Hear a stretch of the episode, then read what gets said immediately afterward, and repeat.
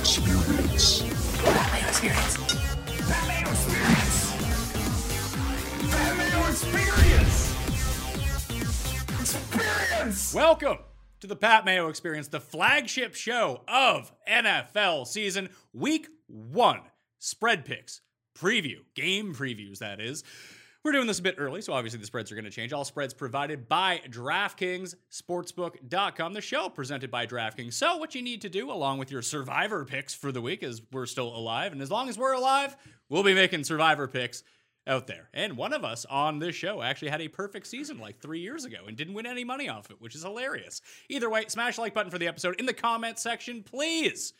Tell me your favorite spread or over under of week one. Also, as is tradition, if you're new to the Spread Pick Show, we need the viewers out there to help us catalog the best moments of the Spread Pick Show throughout the season. So if there's a moment you find particularly noteworthy that you want to see in a best of at the end of the year, just write in the time code and a reference point in the comment section, and boom, we're on our way. Makes it really easy for us to gather all of this information in December when like we don't give a shit anymore and want to go on holiday. Also, subscribe to the Pat Mayo Experience audio podcast. Leave a five star review because I got some giveaways for you out here. But first, let's introduce the team.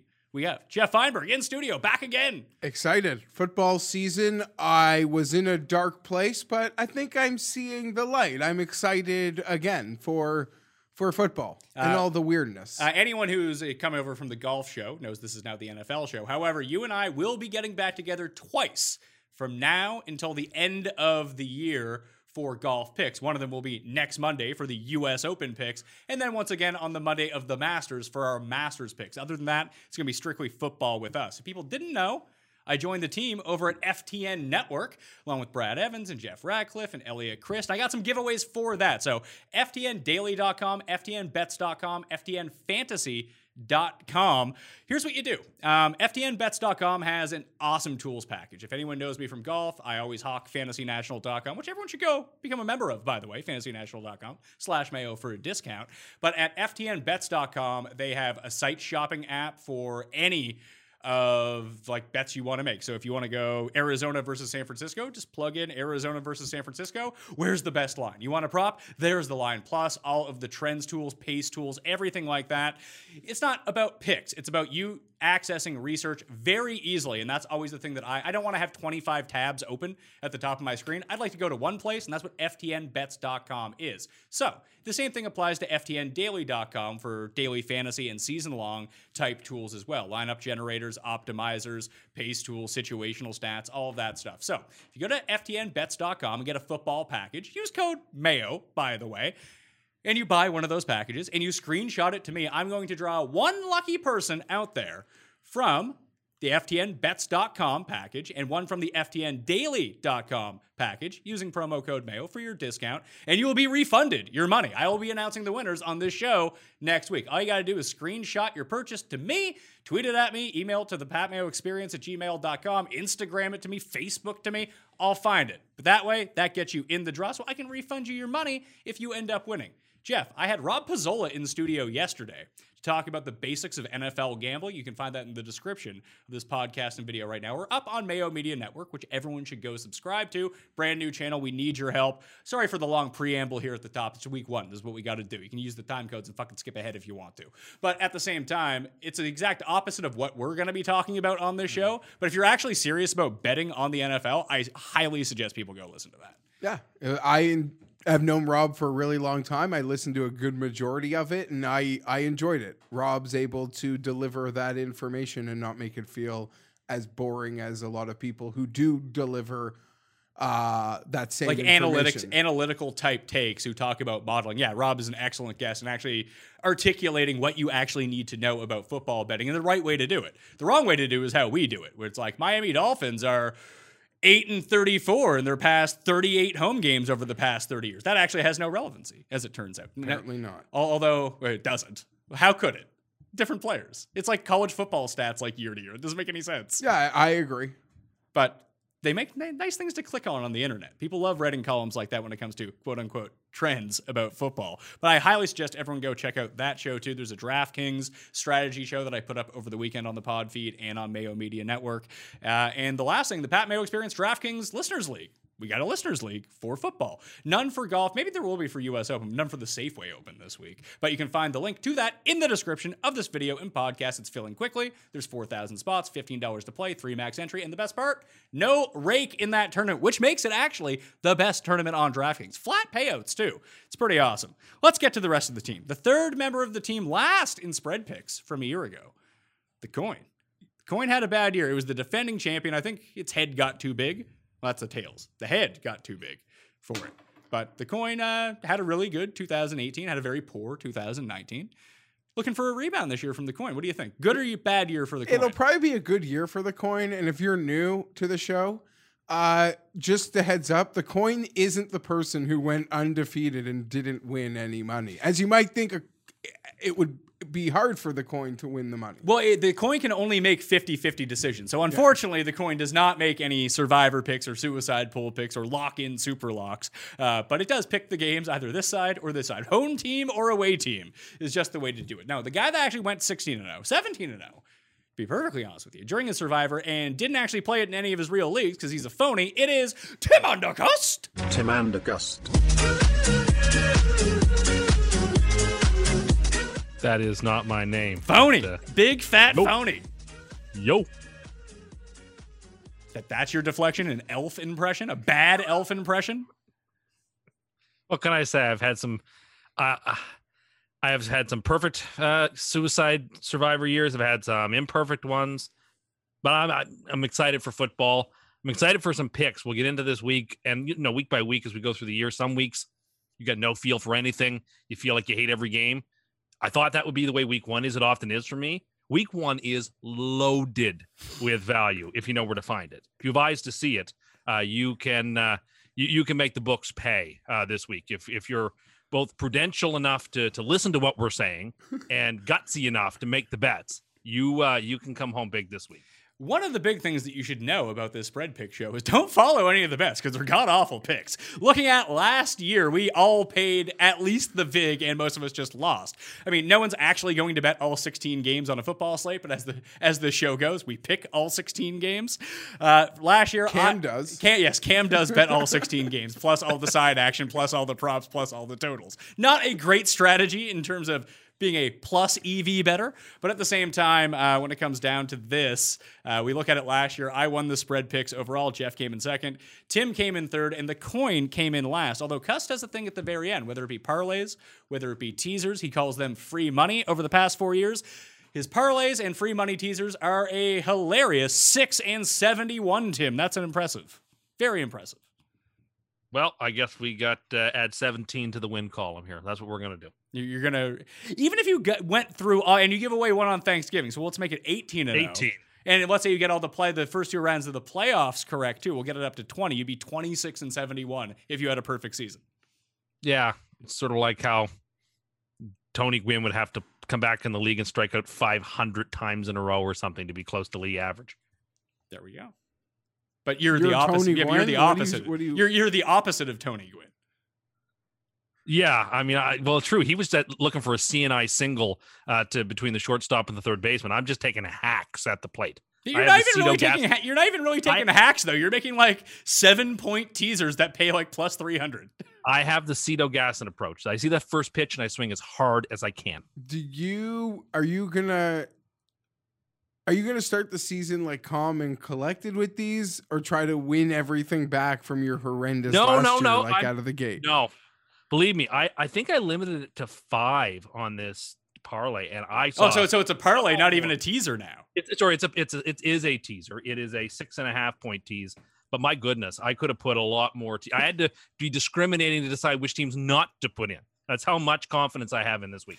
Well, you know who to See, you know who to most- fade this week. Most people would say, even like the experts, the super sharp podcast people, like I don't know, this week, like there's so many variables that are kind of unknown. There's such a level of sloppiness we'll probably see, even in things as simple as center quarterback exchanges, uh, special team snaps. Like, God forbid, if you've got a rooting interest, like you are on the right side of the 50-50 plays that will make or break the game uh, that will be like horrific in nature uh, like embarrassing uh, from the teams that do make them. Like I said, special. I think we're going to see some horrendous special teams exchanges and some even like normal quarterback center exchanges, like just hit the carpet, quarterback running back exchanges. Is, is there any sort of team that you're leaning towards as being more prepared? There's not a team in particular, but do you think the continuity matters in week one? If a you know quarterback has been in that system for eight years, they have the same offensive line, basically, like Atlanta, for example, who just seems to have almost all of the same pieces. Would you favor that sort of team over a team like Carolina that has a new quarterback, a new head coach, that maybe it was more difficult to implement that stuff during a shortened offseason? In Yeah. week one, at least. yes, I would agree, but I would. I- I'm not saying either way. I'm just saying, do No, you think that has I think you do have to. You know, I'm not looking to necessarily pick on them, but they definitely had a harder time installing a new offense.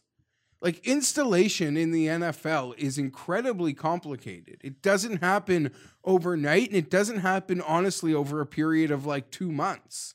They No, need in the- every hold on. They need every minute that they can get.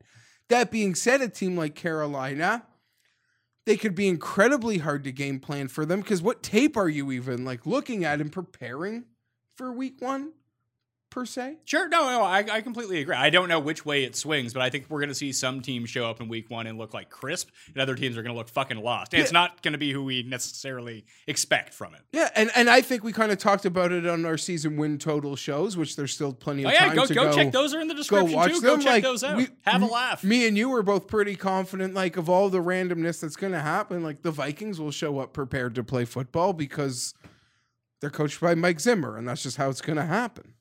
Tim, do you have any sort of particular insight? Do you think this is going to be like the UFC, where like ten minutes before game time, it's going to be like, oh, this guy has COVID, he's out.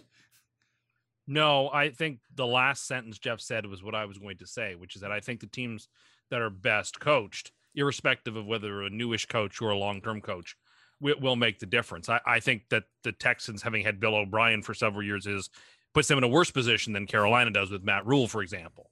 Plus, but in the end, these are all pros and professionals, and so I don't expect it to be like a blooper reel either. Yeah, there'll be some mistakes, but it won't be comical in in the main. And I, I think it's it's a people are trying to look too hard for sort of the easy explanation for how this week will break out. And I I think, like you said, we don't know what could happen. So just play the the board based on what you think these teams are, and sort of leave that stuff to the side, and the chips will fall where they may.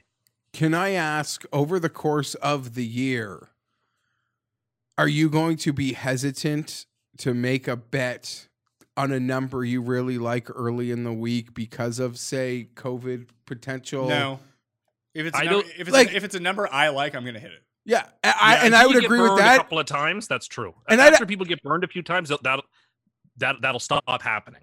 I'm and I don't know. I could see a situation in week five or six where the books don't hang lines till like Friday. Not they happening. They they, burned. they get They get far, they get times. too many. It's not like they're actually getting burned. Like there's the, it's not like one game swings a week for a sports book. It just One game happen. doesn't, but if it happens a lot over like four or five weeks, I can see hesitancy. But that's assuming worst case scenario, and we're going to proceed as if that's not going to happen. So I plan on proceeding as normal. I have not real concerns. I think they'll go along just fine. Like Tim sort of said, I'll have to get burned before I'm going to consider changing an approach of making a bet on a number that I'm confident will will move. So once again, uh, the giveaways are ftnbets.com, ftndaily.com. You can find both links in the description of this video and podcast. You use code MAYO, you get yourself a discount. You buy that package, you screenshot it at me, wherever I am, wherever you can contact me. You're in a draw to get that package for free. Get your money right back to you. So it's a fantastic package that you're going to want for research purposes if you're actually serious about betting on football, or if you're serious about playing DraftKings football this season, or if you have a season long fantasy league that's worth a ton of fucking money, you're going to want those tools because they make everything so easy to actually research, both for both picks and actual in game stuff as well. So, highly suggest you do that. FTNBets.com, FTNDaily.com. Let's go. Thursday night game. Uh, if people know the show, we don't really break down the Thursday night game because most people listen to it after that. But either way, Kansas City is favored at home by nine points. 54 and a half is the new adjusted total. It was 54 earlier this morning. It's up to 54 and a half right now. Uh, last year, teams that were favored by at least seven points with an over under over 50 points were just one and six against the spread. The only one to cover that was the Chiefs in week course. two against the Raiders. So I, I guess the way that you need to look at it here is is this a situation where the Chiefs just coming off the Super Bowl, they're at home, go pedal to the metal? I know that it's not. Do they have fans in Kansas City? Are some are some stadiums Yes. letting fans in? Yeah, they're one of the few that are. They're going to have 22%. How you come up with that number, I have no idea. Hmm. but 22% uh, fan attendance at this game on opening night. Is the secondary market hot because there are so few tickets, or there isn't really Yeah, a like Stub- secondary market? I don't know. I, have would guess no. StubHub is probably. I don't know. They probably have to reserve those for. I know. I, I, have guess, a fr- season ticket holder. Yeah, I know someone that's a season ticket holder of a team, and he got contacted uh, to see if he would like to attend games, forgetting the fact he can't even cross the border. Yeah, if you're because we're like if you live in Toronto and you have Bill season tickets, you can't actually go to Yeah. the games legally because No. you can't go into the states. uh, but I don't think Buffalo is allowed. I don't know. Each team. No, New York State's not allowing for the first couple. I think there's only like a handful of teams Kansas City, Miami, Jacksonville. Uh, I'm sure there's one or two more, uh, one or two more, but there's not very many. So how distraught is uh, Mailman Ed? His name is Fireman Ed, and we will talk about the Jets later on. This is not Jets Talk Radio. This is my AFC Championship game we're talking about now. Oh yeah, I forgot about that. I we both uh, both Tim and I did pick the Texans to win this division. Um, I, is it going to be a situation where Kansas City just gets up by a bunch, or is it like reminiscent of the playoff game from last year where Kansas City was like, "Yeah, we'll spot you twenty points. Don't worry about it. Then we'll just come back and blow the doors off of you." I just don't see how they stop Kansas City in this game. But do they have the juice to keep up on the scoreboard and like backdoor this nine? That would be the way I would take Houston. It's weird. I don't have like a lean in this game. Like it's not. I'm probably just not going to bet it. I like Houston. it's the first give me give me nine points. You want the nine? Yeah, I think Kansas City is everything they're being talked up to be, but I'll take nine points on Thursday night in a playoff revenge spot. And there's like a stank on Houston that I'm not fully buying. You mentioned you've picked them to win the division. Um, I you know because everyone knows the coach sucks. They traded what's perceived to be their, in their fairness, Bill O'Brien better coach than GM. Much more abysmal as a GM than he is as a coach. For whatever Yeah. reason, he gets his team to, to the playoffs every single year. I'm just They're- saying- That- that's that's despite him, not because. Of Well, him. there's a this is the stank- only Well, they're, well, they're still doing it. There's a is the stank on this team. Uh, I I'm gonna take nine to start this season. How many games am I going to get Brandin Cooks and Will Fuller and JJ Watt fully healthy? Very few. Give me the Texans. I think they're live to win the game, even though I'm not going to pick them to win the game. But I'm taking the points. Is this No, no. your teaser? This will probably be the most po- no. This will probably be the most popular suicide pick of the week. I'm guessing it's not mine, obviously, but I am taking the Texans. It is the largest spread of the week, so yeah, I can see that. Uh, generally speaking, not that I you know have a great stellar track record of Survivor, but I try to stay away from the Thursday game in suicide pools, just because even though it is. Remember when the Patriots got waxed by the Chiefs on Thursday night like three years ago? Everyone was just. Yep. I think the Patriots were favored by like ten in that game. Just some teams don't show up on Thursday nights, week one. Like it just they don't care. The, the Chiefs are going to be fine whether they win or lose. I'm going to take Houston as well. Um, I can see Kansas City winning by like 50. but of course. The, the nine is a lot, a lot of garbage time there. It's not like the Chiefs' defense is any good. It's not. Nope. So yeah, I, I kind of buy your argument. Everyone is healthy for the Texans. It's not going to continue that way. You might as well take them while you can. Uh, I don't think that they win, but I think they can backdoor cover this game. Let's go to Sunday. I, I'm so excited for Sunday. Just to get down, have the eight games on, watch them all at once. It's gonna be fucking fantastic. So what are you gonna do? I got a place. All right. Because I know, like, well, uh, no, I just know that you you had like a normal setup I, I'm going to I'm going to my normal setup. Okay, good. That's that's. I'm happy to know you'll be taken care of. Yes, I need to Good. watch the games. Yeah, I, I I need, just- I, am live 9:30 a.m. Mondays on Mayo Media Network, and then after the fact on demand on the Pat Mayo Experience podcast feed with Chris Meaney and Gary and Thorne recapping all the stuff and looking forward to the next week. Cleveland at Baltimore. This is going to be the most popular Survivor pick of the week. The Ravens are favored by eight at home. 48 and a half is the over under. I've heard some like people want to get back in on the Browns so so badly. I don't think this is a great spot for them. Although they have a weird thing where if they can just es- establish the run with Nick Chubb and just like kind of milk this clock and cut down on the efficiency, like the Ravens were so good last year, it feels like of course they could be as good again, as efficient again, but it just seems like they're going to regress naturally because it's just so hard to be that good in consecutive years. Like, are they going to score on every opening drive this year? Probably not. Probably not. I don't think so. And if they don't do that, then you have the game's a little bit closer. It doesn't force teams to play catch up automatically. Like when you score on your opening drive as often as they did a year ago, like you just dig the other teams into holes right away. It's like Tim's free money teaser record. He's never getting out of it. That's what the Ravens did early. Like Felt you- like it. It was Felt just like they it. walked up, boom, and then you're just fucking rattled for the next three rounds. So I think if they can get if the Browns can get it going on the ground, milk the clock, they have to play this like they are the underdog, limit the amount of possessions, potentially get a turnover in this game. I don't think I don't know. Again, like I, I can't believe Tim is seeing the board as well as this. I think there's a lot of really sharp spreads to start the year, unless unless you have a lot of conviction. Either way, I'm leaning Cleveland, but I'd like you to talk me either way. I don't have conviction. I'll just take the eight points. It's week one. It's eight points. There's so many unknowns. Uh, Baltimore. See, it's funny. I'm ta- going against Baltimore and Kansas City, but I think the world of both of them. And if we're lucky, that's the AFC title game, the game everyone wanted last year. It's, you know, the last One two. of the two teams to defeat the Ravens last year in a 14 and 2 season was the Browns. Uh, this is a divisional game, week one. Given too many points, the sharp side is the plus eight.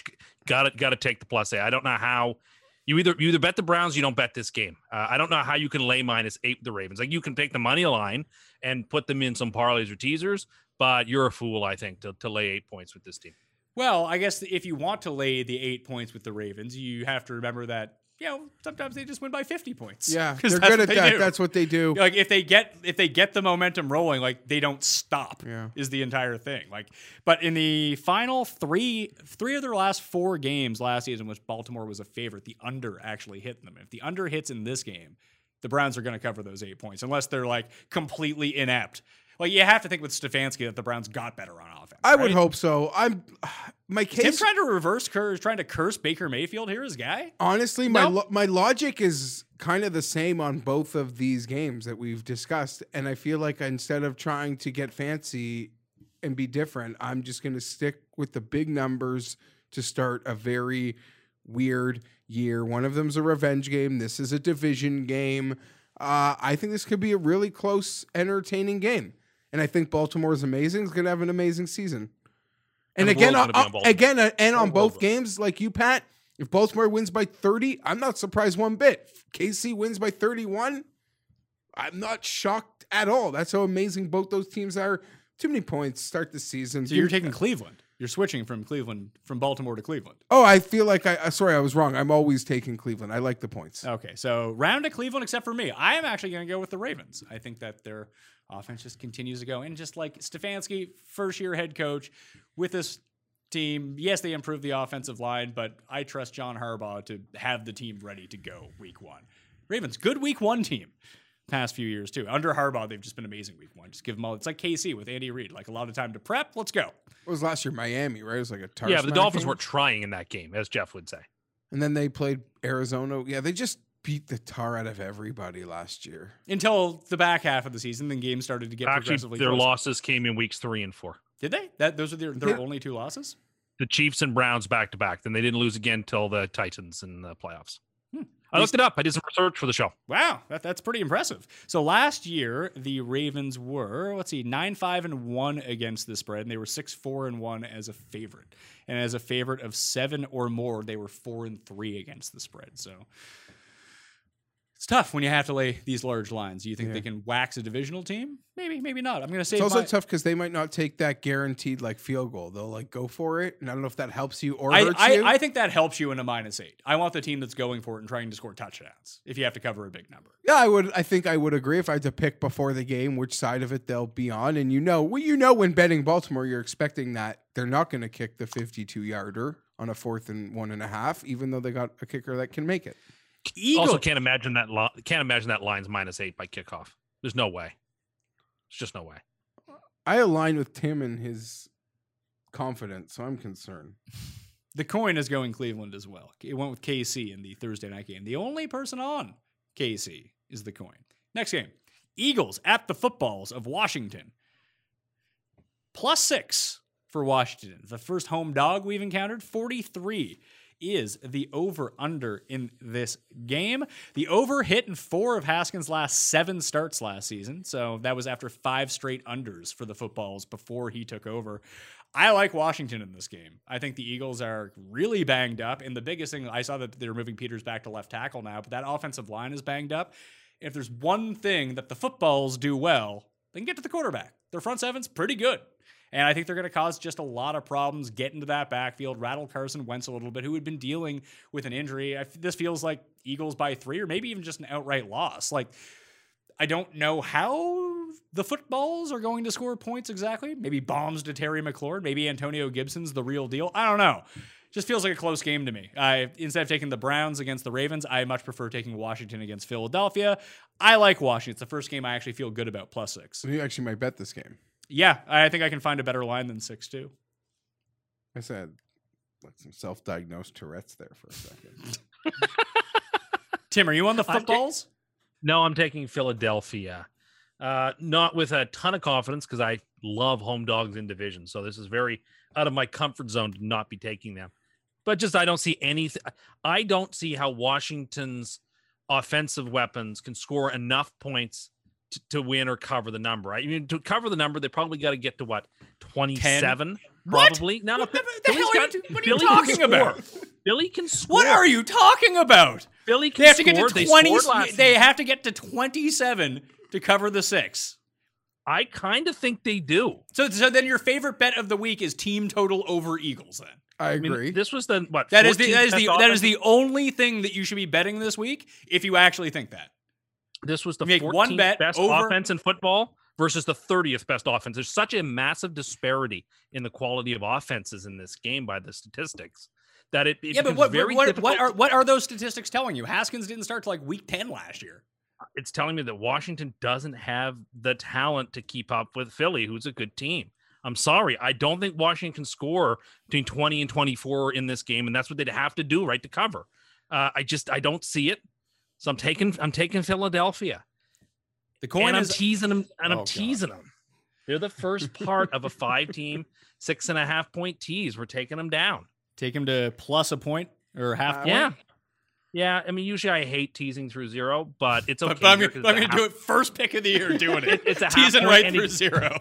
and it's worth doing if it gets you through several key numbers and other picks, which it happens to do here. I, I'm feeling the plus two twenty five now with the way Tim's talking. This this game to me reeks of thirteen to ten. Didn't they play last year, week one, and it was a real sweat job? Yeah, Washington got up big, and then Philadelphia stormed back to take the game.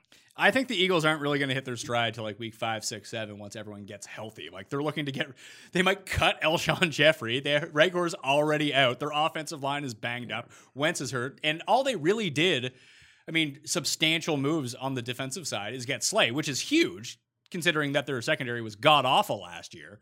But I don't know. It's just it feels like that Washington's going to un everything that they have in the arsenal. They're just going to deploy week one. Uh, week two, I'm probably not so high on Washington, but whatever tricks they have up their sleeve, and like you said, weird special team stuff. Steve Sims, both like with trick plays on offense and in the return game, is quite good, and he's just super speedy. A lot of speed on the Washington side. So maybe that gives the Eagles a little bit of fits. I just don't think that they're going to put like I think the defense on Washington, especially like I said, the front seven is going to keep this a low scoring game. I like the under and I like Washington. I like you sort of alluded to it at the end. I like Washington because I really believe it's a kitchen sink game for Washington, and Eagles have shown like the division never really is too good. They they just have time. I feel like Washington will feel a lot more desperate in this game, despite me thinking they'll be horrible this year.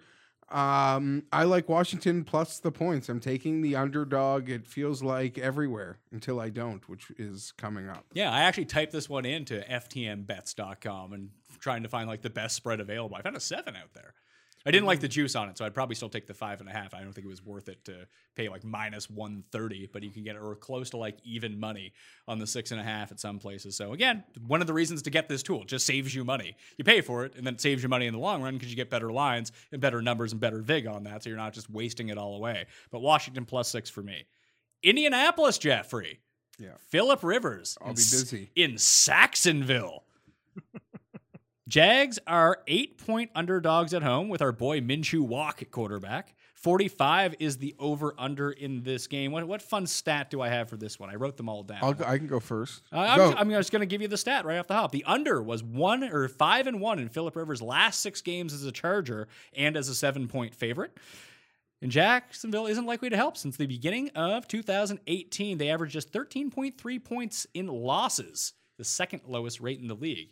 I actually like Jacksonville in this game. Cool. I, I think they're going to score points.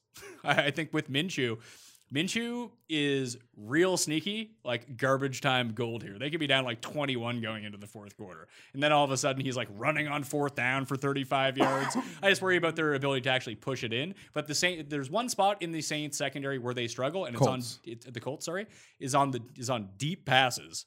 And Minshew to Chark is a real thing. And I think he's going to get behind them once, maybe twice. And I just, even with Rivers, like this is a team that wants to slow the game down, run the ball with Marlon Mack, dump it off to their running backs. I don't think they're going to be pushing the pace of this game. I just don't see them being like a super high scoring team. Now, the counter would be that Jacksonville's defense is fucking awful. And you might be able to run it with Marlon Mack and score 40 points anyway. I think if they can keep the Colts to 30, that they'll cover the eight. Lose like 30 24, that kind of thing. But they're, they'll be down like 30 to 10 most of the game. Okay, you said something two times now. They'll be down 21 and they'll be down 30 to 10. That's exactly what's going to happen. Um, they're going to put on a bit of a show. Ah, this is And also I- first Rivers game. They're going to put on a bit of a show. Rivers plays his best football, it feels, in in Jacksonville. Uh, now the Colts are going to win this game. I guess I do need to worry about the back door. You you present the case for that, uh, but the Colts are going to win this game quite quite comfortably. There's going to be a, a fire in his ass, and he's got a bad team, and he's going to look good doing it. Well, no, what the, there, uh, Tim? Let me throw this to you then, because there's a lot of concerns about like Big Ben coming back. Maybe he's washed. Isn't Rivers washed? Didn't we Yeah, just see we him? talked, beat- ab- but didn't we talk? We talked we- about this. Yeah, I listen. I, I don't think that Ben is washed, but we just saw evidence of Rivers being fucking terrible last year. So why is he good all of a sudden? Well, put it this way: the guy who, because I won't get to it later, the person who played left tackle last year for Philip Rivers isn't on the Chargers and didn't get picked up anywhere in the goddamn league, and that's on the on the freaking Chargers. He can be Philip Rivers there. Is he washed? I said this about every quarterback that picked a new team, as good as they all were. If Tannehill turns into a wide receiver pumpkin, no one's surprised. If Cam Newton gets hurt and is just injury prone at this point, are you shocked? You're disappointed, but I don't think you're shocked. If Brady finally plays like he's 43, you're disappointed, but can you be that surprised? No. If Bridgewater was just lifted by the great team around him in New Orleans and that coaching staff, are you surprised? No. If Philip Rivers is just throwing interceptions at nauseum again next year, and he is at the end of the road, and there was no reason for someone to bring him on board, are can you anyone be realistically shocked? No. But he's gonna have a great day on Sunday. Tim, where are you going? This me, me and the coin got Jacksonville. Tim has Indy. Yeah, you're gonna give me eight points in the better quarterback. I better take it. Minshew walk in your face, Philip Rivers. Well, this is, this is a suicide game. This is easy. you're taking the you're taking the road Colts. Probably, yeah. Really? Yeah, yeah, yeah. I mean, I'm not in. I should listen. I was being flippant. I'm not in love with this. I kind of expect to lose this bet, but it's a matter of principle that I'm just not. I, I could certainly couldn't pass on two home dogs in a row, and certainly not two division home dogs in a row. Bigger points. Again, new quarterback, new system. I think Minshew's a very underrated quarterback. I I don't know with Philip. I honestly don't. So give me the eight points. If I lose, so be it. It's a matter of if you bet this type of game over and over and over again, taking the eight points, you will cover more often than you won't. I agree with him, and that's a circ. But this is a circumstantial thing. That you love Philip No, Rivers? that the Jacksonville Jaguars are going to go above and beyond to be horrible, and they'll make their best efforts after they're being embarrassed for being how horrible they are. This game could be like an early, like a we a first month Miami game last year. Yeah, this does feel like it could be like 45 picked on. nothing. They're trying to do something deliberately. The family that owns it owns pro wrestling too. They, they got a plan and they got a storyline, and they're not going to f it up. They are not going to f it up. They're not. I uh, listen. They're like, not. cutting cutting Fournette does not move the needle for me whatsoever. No, whatsoever. a running back. they're, they're exactly Pick the same Fournette. with or Yeah, yeah. without. They might be better with Fournette because now they But don't, it's like the now they don't have to give him players. It- it's the defense that worries me. Yes, but the defense was bad last year too, and they were still seven and nine against the spread. And the Colts front seven is outstanding. Do they have back end concerns? Absolutely. But that front seven is absolutely outstanding. even on all three levels, the Colts defense is They very solid. They don't have the Colts as a team. I mean, it could be quarterback, but they don't have a weakness. I still think that they would have been better off signing Jameis instead of Rivers, I agree because I think Jameis could win MVP. just like Tim did last year. No, but I think Or Jameis. just, or just keeping. I Brissett. think in twenty. I think in twenty twenty, if Jameis Winston started sixteen games, he can be an MVP. I don't think Philip Rivers has that. So I agree. And I think their downside's exactly the same 30 picks. That I would hope not with what the Colts structure can can can give Philip. I think he's gonna look I don't think they're going to ask him to do all that much. Like I said, I think he's going to I turn know, around but that and game hand the they're off. gonna they're gonna like pe- they are going If this gets, if this is like a 10 they're gonna try to show off. If this is like a 10-10 game at half, and like Rivers in has, trouble. if Big Rivers have to drop back and like throw forty-five times, he's throwing at least two picks. That's what he does. He's gonna look good. He's gonna look fresh. He's gonna look good. He's gonna look rejuvenated. He's banging a new banging a new girl. He's gonna look good. I mean, sadly, he's banging the same girl forever. He's got all the kids, but you know what I mean in the football sense. Oh he just feels God. fresh. All right, you ready? No, we're not there. We're Okay. there. Oh yeah, we are. Okay. New York Jumbo Jets. Tim's Jumbo Jets with Postmaster Fred not even in attendance against New York's real team, the Buffalo Bills, the only team in New York, minus six and a half for the Bills. At home, 39 and a half is the over under. Last year, Buffalo was six and one outright when f- as a favorite last season. They were only favored in seven games last year. They went six and one overall in those games. Their 85% win rate was only better bettered by Baltimore when favored in a game. So, Tim, this is your team. I want to hear how there's no way the Jets don't cover the six and a half. I expect us to cover the six and a half. Put it that way. Uh, Fireman Ed wouldn't have been at this game anyway. It's in Orchard Park. It's not in. Uh, it's not in Gotham. So your statement to begin with was was Wait, wait, foolish. uh, Uh, what, he, he can't go to Buffalo? That's impossible. he doesn't travel usually on the road to. Uh, is it because he's not? Is it because he has to go like door to door? He's not allowed to like need to leave his neighborhood without being tracked. Let's uh, Or let's it- face the. Is his Let's ma- face it. is it like one of those things because he's a mailman? Like you know, through sleet and snow, you can't stop delivering the mail. Is it one of the those things? fireman, you fool! Now let's oh, face oh wait, the Paul. Paul has a question to start off with. I just wanted to say he wouldn't last a minute at uh, in that tailgate. That old guy, come on. I've been at that tailgate. If I can last at that tailgate, he can last at that tailgate. Um, yeah, let's face the matter squarely. The Jets' offense is healthy now and is ready to roll. The- And the Jets really offense. Hold, hold on, the Jets offense is not healthy. They signed a create a player off waivers today. No, and then put him on the IR. All the top receivers are ready to go for week one. All the, the tight ends ready to go. We're we're healthy. We're ready to roll. Getting too many points in division. Team we played week one last year. We're up 16 nothing in the fourth quarter. Sam was sick and they they couldn't hold on to the game. Sick. And Buffalo sneaked out a win against us. So you know what? I'm ready for the rematch. You talk about rematch of tight of sorry Texans Chiefs. This is a week one rematch too. Uh, Sam's been getting a lot of ink. People are getting excited. I'm getting excited. I woke up this morning. It's week one week, and I'm thinking game about week.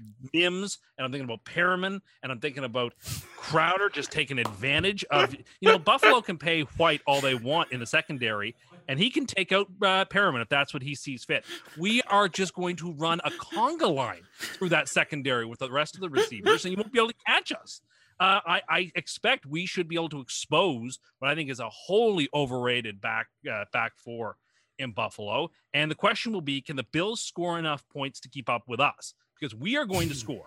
You know, put the hammer down. We're getting 30 plus in this game. The question is, can Buffalo? 30 Buffalo plus. You have, but- you're, you're running out the gimp squad at wide receiver. No, you didn't. really good. Those I think it's receivers are so up being a funny. They don't scare anybody. And they're all like I- hurt. they might make plays, but like it's so but I don't think it's going to be a rout. I think it's going to be a game that's going to come down to the last couple of possessions. It could go either way. I think it's going to be a high scoring, tight game. I think the Jets win it 30 to 27. Uh, that's my pick. I think that it's a game that people are, are sleeping on. It's going to be an exciting game. But I think that Buffalo secondary is going to get you know, we're, we're like Mike Tyson punching you in the mouth and knocking you down. That's who we are. That's what we do on offense. And Buffalo is going to come to learn that very quickly. Question. So, uh, I, I have a question. Ready. And, and this is actually a really determining factor in which side I could go on because I could be swayed either way in this game. It's a lot of points for Buffalo, six and a half. Is Safe Space Sam's therapy peacock traveling with him to Orchard Park? Is that allowed in the building?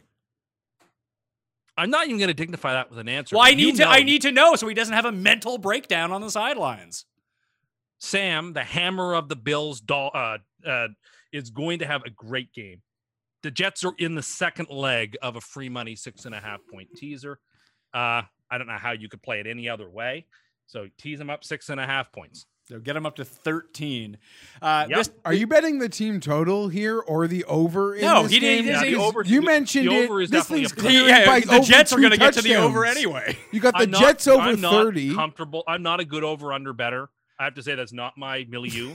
You're Uh, not a it's not good my better Mets. to begin with. It's not my métier, but The Jets are would be probably being asked to take score. the over. The Jets are probably being asked on the team total for what, 18 point 17 points? Probably. Yeah, that might be over. 16 before- and a half? Less, should be less over. than that.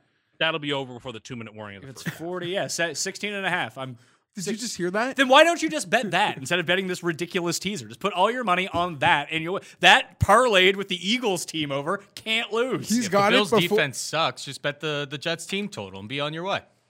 I think Paul's very nervous about the the receiving talent that we are going to be my attacking. my biggest concern is who does Tre'Davious White cover? Yeah, that's you guys don't have a legitimate number That's, one. that's a good point. Like he's going to be Yeah. like they're just like ah, just stay on the No, right. Like whatever games like jabroni lines up over there, you got him. in games like that, it's annoying when you have like an elite corner one against a team that actually doesn't have a top receiver because you can just take White out of the game without really losing anything. exactly. Yeah, that that's an advantage for mm-hmm. the Jets by being so shitty. No, at I, wide I receiver. agree. No, I, I, I, I- Tim can't even see that he's blind. no, but I think the move here is like if you want to bet this game, bet over Jamison Crowder receptions. He's going to catch like 13 balls in this game. I like He the Jets. have a very nice game. I like the Jets. That's a. It should be within a touchdown this game. These two teams play. Tight it's like the games. 13 12 stupid game. Hopefully, the Jets don't need a touchdown on the winning drive, like to go to overtime, and they're just like down four, and I can cover without them need like accomplishing anything. Well, then you got to watch out for old Sammy Picks. Because that's what I feel like this game is going to be. Like the Bills win 17 13, like 19 17. Standard Bills Jets. I'm taking six. Yeah, and a 20, half. 2014, 16, 13. The Jets might win games. this game, but I don't see anything Tim's talking about as some like air show going on. No, I I- I think that the that the Jets are very live in this game for the sole purpose that I don't think there's going to be a lot of points. That's just going to be close the entire way. Then whoever gets the good break ends up winning. this Nah, we're going to be great. We're going to be great. I'm feeling it. I'm feeling it. I'm not. I'm very I- I was- wrong about.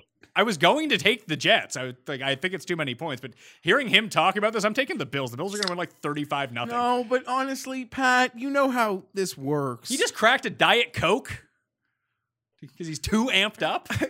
this is exactly how it works. Your ideal scenario literally is a like a fl- a flawless week one victory, and this guy comes in next week, Super Bowl samming up the the show again, because we've been there before and it was glorious. It is pretty good when the Jets like route week one. Remember when they beat the Lions Yeah, on Monday what- night? yeah. Oh my God, 16 and 0.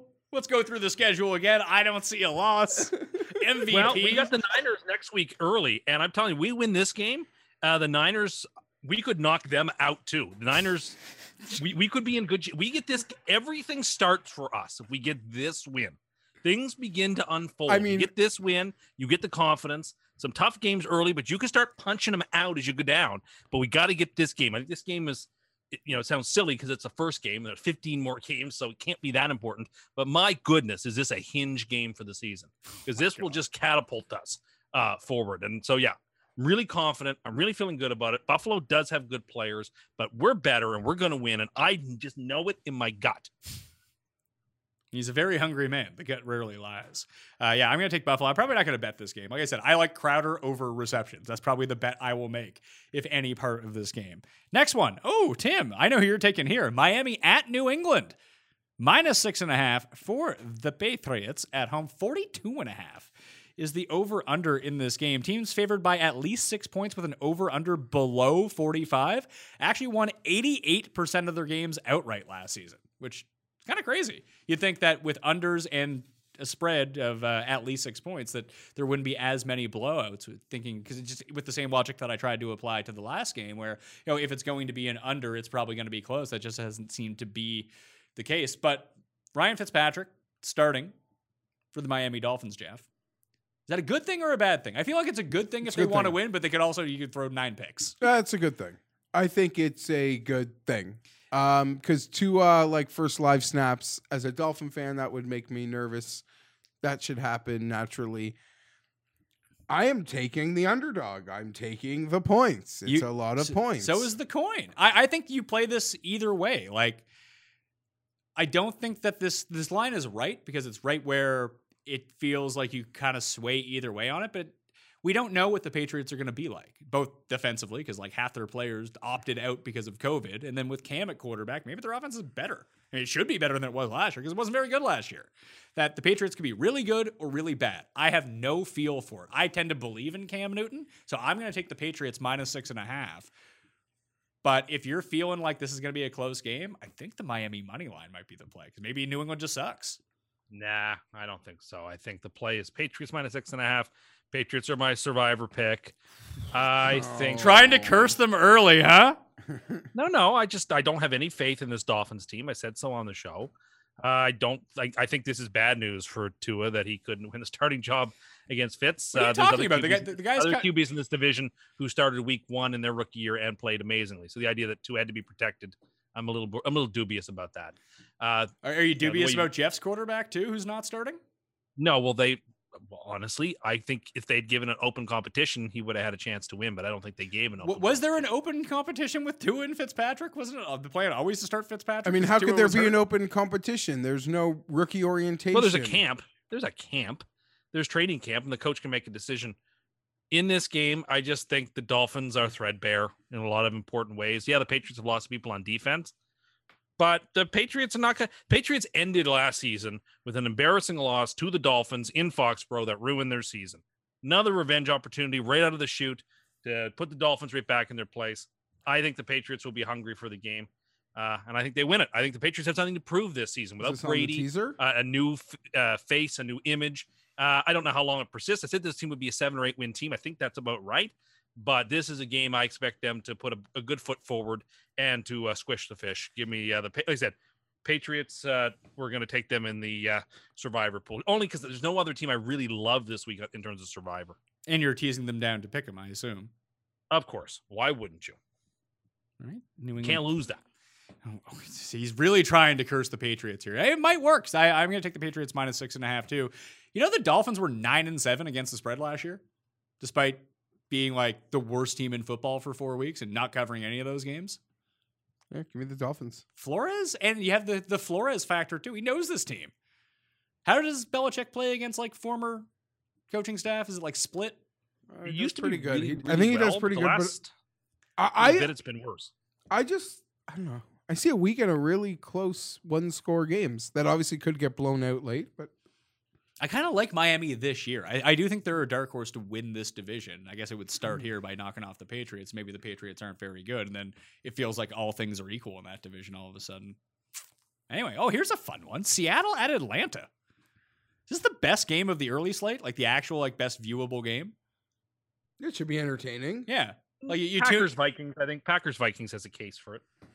I think both these teams could be better. I don't know what to make of Atlanta here, but they're one and a half point dogs at home against Seattle. Again, West Coast team coming early, but it's the first game of the year, so that probably doesn't make a difference. 49 is the over under in this contest. And let's see, what, what fact do we have about this game? The Falcons are 10 and 2 outright over the past three seasons when they are home underdogs and score at least 23 points. And their implied team total is 23 and a half this week. Uh, so that looks good. But Jeff, this usually comes down to like what we like to talk about with Atlanta. How do you assess Seattle's defense this year? Is it going to be the re- regular Seattle defense where they just try to bruise people to death? Because if that's the case, they're going to win this game.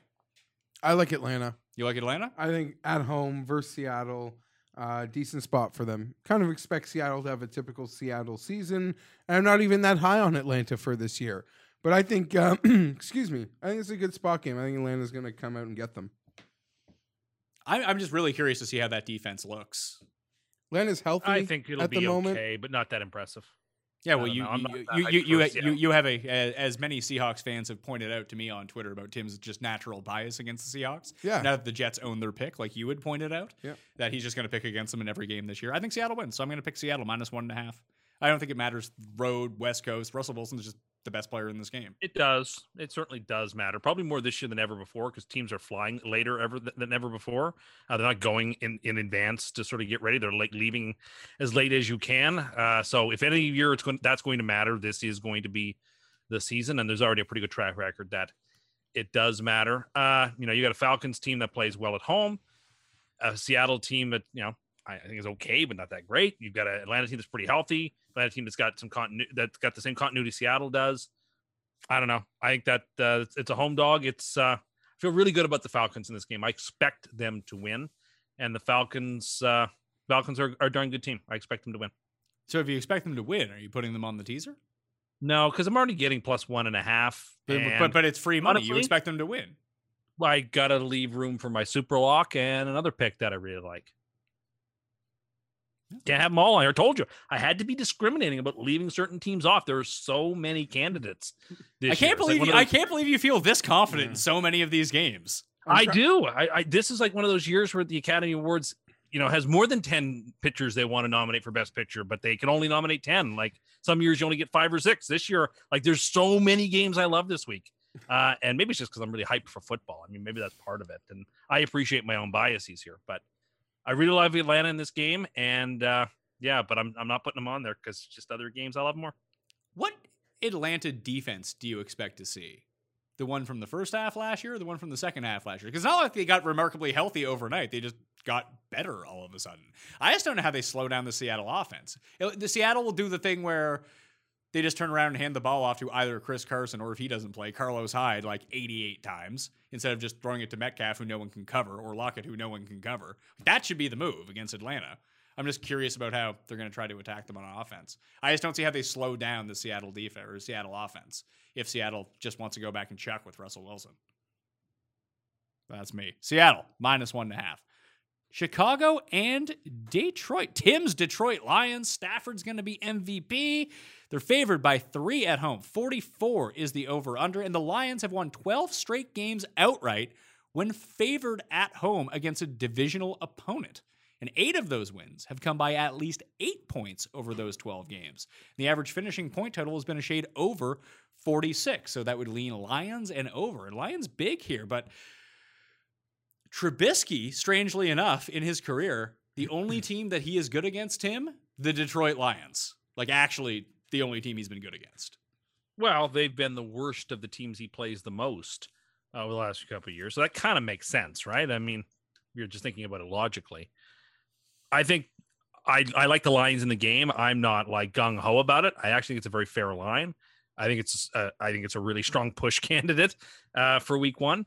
But I will take Detroit at home, healthy. Stafford's you know rested from an injury, and uh, you know last time we saw Matt Stafford, he was lighting the world on fire. So I, I, I appreciate and respect the Bears to, to a good degree. I think they made the right choice giving Trubisky the keys to the car for one more year. I I, I would have done the same. So would you. So would anybody. I think reasonable, but I still think the Lions should get this done. They have a little bit more skill on the front end. So give me the Lions in a game that I don't know I'm going to watch a whole lot of. Yeah, this this seems like the auxiliary TV game of the early slate. Although I guess Las Vegas, Carolina could be that too. I like Chicago to win. Me too. They have just eh, all things being equal, the offense in Detroit is better. But if Trubisky can play like semi competently, maybe they can keep up on the scoreboard. And I just really think the Bears' defense is a lot better. I like I like Detroit. I, I'm sorry. I like Chicago. I don't love the game. Um, I don't know. I do think they are the better team. I think the best unit in this game is the Chicago defense. If Trubisky is competent, But they have should- eight. But Detroit has Adrian It Peterson should be now. enough. There's just such a, a public perception like stink on the Bears. They're the butt of all the jokes. Because everyone bet them to win the Super Bowl last year. Tim picked them to go to the and, Super Bowl. and they screwed up the draft pick, and I don't think it's even fair to like put Mahomes on them. I mean, I guess you could put Watson on on them, but they're just the butt of every joke. Like even during the NBA playoffs, it's like, oh, the Bears passed on Luka Doncic. whatever. So give me the Bears. Uh, they'll try to wipe some of that stank off. I understand why they start with Trubisky because they feel like if you start with full, starting with Trubisky is like this is your last. And- and when you If it pull him, it's over. You Yeah. still have something. Yeah, that's right. At least, like by him not winning the job, that indicates you're freaking done with this guy. And then if Foles isn't good, you're like, well, now we got to put in the guy like we pretty much know we're freaking done with. So here's your chance. And when you suck, we have a guy. Don't suck on Sunday because I might bet you the Bears. I don't love anything like Tim, but I actually might bet this game. Yeah, I, I, I actually kind of like Chicago plus three. So does the coin. The coin is on Chicago plus three. Nah, Next, it doesn't watch the game. next one. Well, you just said you're not going to watch this game either. Yeah, but it doesn't watch any of the games, so I don't respect the coin's opinion on anything. I've only picked one favorite, and it's the uh, the the Colts. Like, Green Bay in Minnesota. This game is in Minnesota. Two and a half is the spread. The Vikings are favored by 46 is the over under. Which Packers team are we getting here? Uh, when I talked to Pizzola, we actually brought up the Packers as a really curious case from last year, is that everyone really wanted to pile on to the Packers against them because they were just such this fraud team. They went 13 and 3, but the overlying metrics had them being like a 7 and 9, 8 and 8 team. But as he pointed out, it wasn't actually smart to go against the Packers because Vegas was their, making their their, odds as if they were an eight and Yeah. eight team. But this seems like I feel like the Vikings should be bigger favorites than two and a half. I'm high on the Vikings for this season. I like the Vikings in this game. I might bet this one also. These Yeah, it's not prime time, so the. Vikings could win the game. Kirk Cousins can win a game if it's not in prime time. I so was- I'll give. If people, also, if, I'll take the Vikings too. if they, if people didn't know, uh, I was listening to the. I put up the the new Custy Awards are out. Those dra- dropped over the weekend. You can find that up on Mayo Media Network. But earlier on the weekend, I released the first two Custy Awards, and in the very first Custy Awards, I actually went back and listened to them, which really cracked me up. I suggest everyone go do that.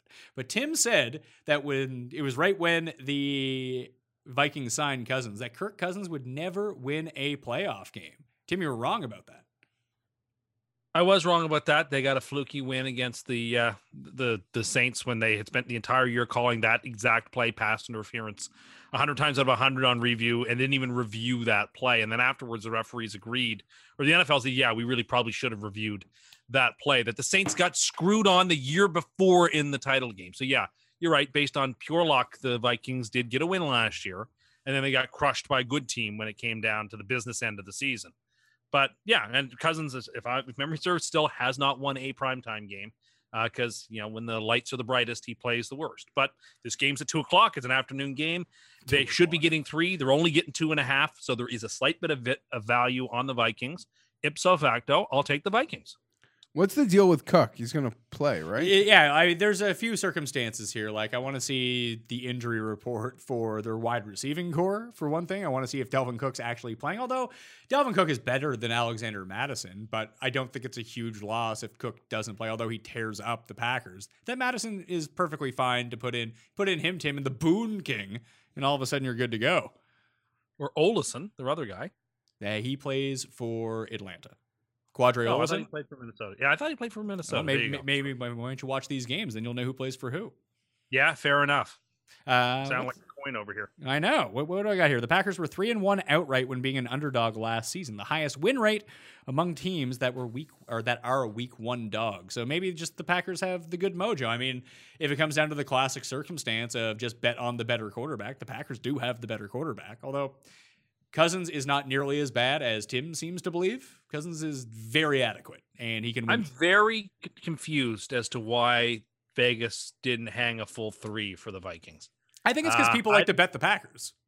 They do, but this game should always be. This is like a Ravens Steelers game. This game always comes out at three when the both quarterbacks are healthy and there aren't like massive reasons uh, not to have it that way. So I'm very suspicious. I I almost think it smells so bad you should take the Packers, but I'm going to be a dum dum and take the Vikings. It's a round of Vikings, including the coin here on the show. the Las Vegas Raiders. I got it right. I didn't say Oakland. At the Carolina Panthers, Matt O'Doyle rules coming in. New head coach, Teddy B, in the place to be under center. Three point dogs at home. Three and a half point dogs at home, sorry. Uh, 47 and a half is the over under. I think the Raiders are garbage. So I'm going to take Carolina at home. I Carolina was like adequate last year with Kyle Allen. Like no matter how bad Teddy Bridgewater is, like their offense still moved. They have McCaffrey. The Raiders defense sucks. Maybe they can score a bunch of points, but like they've had a bottom five. bad coach though. Okay. Didn't want to coach the Jets because their team stunk too much, so he went over. To I never Carolina. wanted him anyway. So No, let the let the Panthers have him. Now I like the Panthers this season. Uh, but I think that Gruden is, and he proved last year to be a better coach than a lot of people were giving him credit for. So I'm, I'm very torn here. Uh, I think the the line is the right line. I think you know if I were to you know close my eyes and pick the line, I would have said the Raiders by three and a half. Uh, Like, Why? but I, honestly, why are the Raiders Raiders favored in this game at Carolina? I don't. People like Carolina's the Raiders. a bad team. Was a very bad team last year, and they've had a lot of change and turnover. And you really don't know who you're getting. This might be the team you know the least about, perhaps going into Week One than any team in the NFL. Uh, just I, who knows what that offense is going to look like with a new brand new coach and a brand new quarterback. Uh, you know, new receiving talent. Other than McCaffrey, like it's it's a, it's a, it's a real potluck with what you're going to get from that team. So I get why the the the the the, the value or the uh, the minus three and a half is on on Oakland, but I'm going with Carolina, three and a half point dogs at home.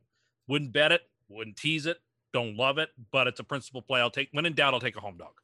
I just like Carolina to win this game. Like I, I worry about their defense. I actually don't worry about their offense too much. Like yes, McCaffrey is the best offensive player in the league, uh, non-quarterback division. Ah, even I guess Michael Thomas is probably better. But like DJ Moore is no slouch. Tim's boy, former Bomb Squad member Robbie Anderson, now on the team. I It like looks- him. It looks like Ian Thomas is going to play with that foot injury, and you still have Curtis Samuel as a gadget guy. Like the Raiders have had a bottom, I think, six defense each of the past six years. Like they have a bad defense. They're gonna give Yeah, up points.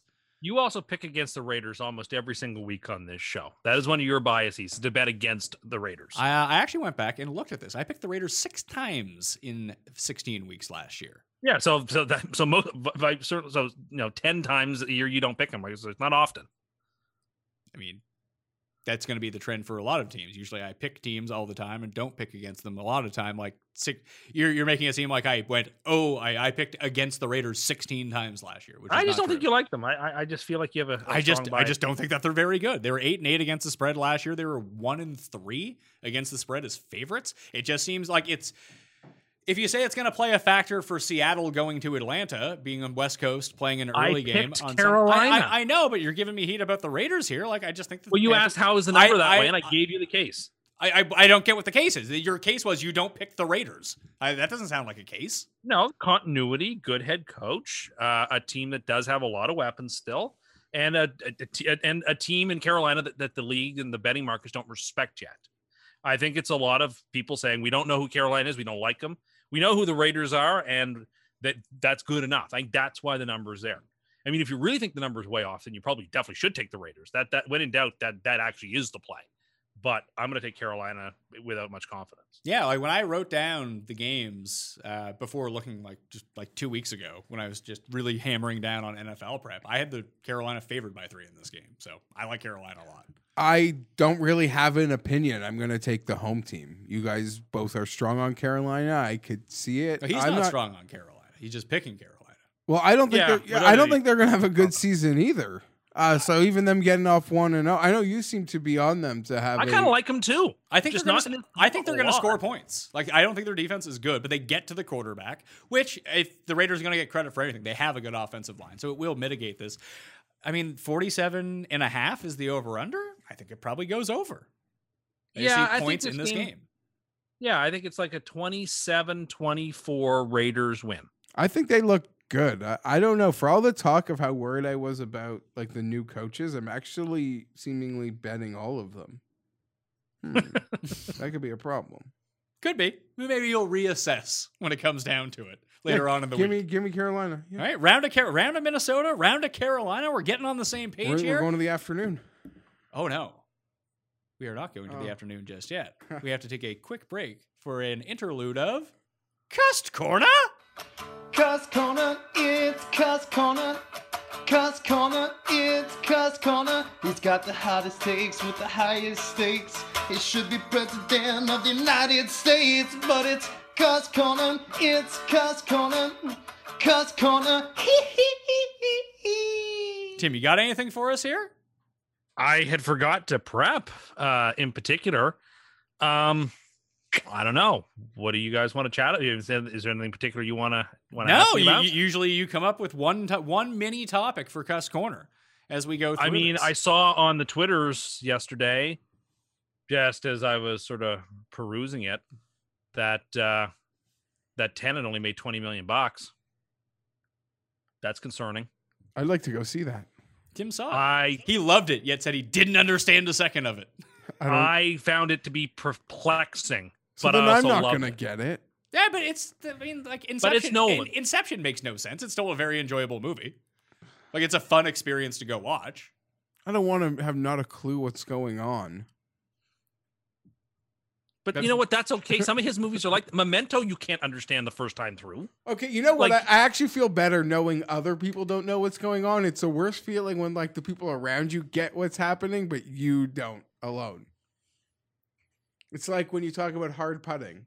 It's like, well, it's hard even for the good Putters, putters. yeah, so, yeah, yeah. Re- really fast greens, like really fast greens and really slow greens in golf mitigate Yeah. the, the problems. It's the average ones where the good putters really go. Paul, yes, Yeah. Uh, since he doesn't really have a topic, I did notice that Tim retweeted uh, a tweet from somebody that says, "Making fun of chain restaurants is classism disguised as Oh, yeah. cleverness." If you'd like to explain yourself, on that. Absolutely. Absolutely. I mean, I think that in a far more pithy way sort of sums up what I believe in a better way than I said it. I mean, a lot of the people who, you know, if you say, what's the best restaurant in your town? And you say it's Chili's or you say it's Boston Pizza or something. Yeah, and People people will be like, "You there- have bad taste." Or where the Like, hell do you people look down- live? Yeah, like what, what, what look backwoods shithole do you live in? Thank you very much. This is exactly the classicism that we were talking about. The idea that one you know, class of people are just better than another because oh the the types of people that like to go to chain restaurants are the the rubes uh you know yeah, like you. the people who look you know th- th- that opinion are people looking down on the common person who This this, to, this from the same person who says that if you buy a seventy-five thousand dollar Mercedes, you have not purchased a luxury car. You've basically pre- lux- not- you not basically purchased a piece of trash. yeah You just like, have bad not a lux- taste. You- tha- That's all you need to say. This is just sounds like people with very bad taste, not knowing where to go to properly eat. That's just the problem. no it's an attack against middle class values in a lot of ways No, It it's really not. is. It's, it's Yeah, really it not. really is. It- it- it's a, It it's really a, is. It's amplifying bad taste. Is all you're doing. it's a broadside against what people like what people can afford in some cases and what yeah, Tim. You know what? Better things tend to cost more. Hate to tell you. again classicist better according to whom you know who decides what the delicious meal is the chef who makes it or the people who eat it uh, that goes back to aristotle like maybe it's the mass that decide what's better and what's worse Listen, And I think there's a case whatever you want. The, the general person is a fucking moron. So well that's what you say no, they but we are. live in an There- there, there world. is an, an average intelligence, right? Right across the board. And some people are at the very, very high end. You don't get too many people at like the very, very low end pushing the average below that line. If they love Applebee's, good on them. They can go there. I'm not going there. no one said that you had to but you would do well not to look down your nose in public at Hey, people who do also, don't tell me what to fucking do. I'll look down my nose at whoever the fuck I want. didn't say you can't i said you would do well not to No, so not I- I will do well to do whatever I want. attitude.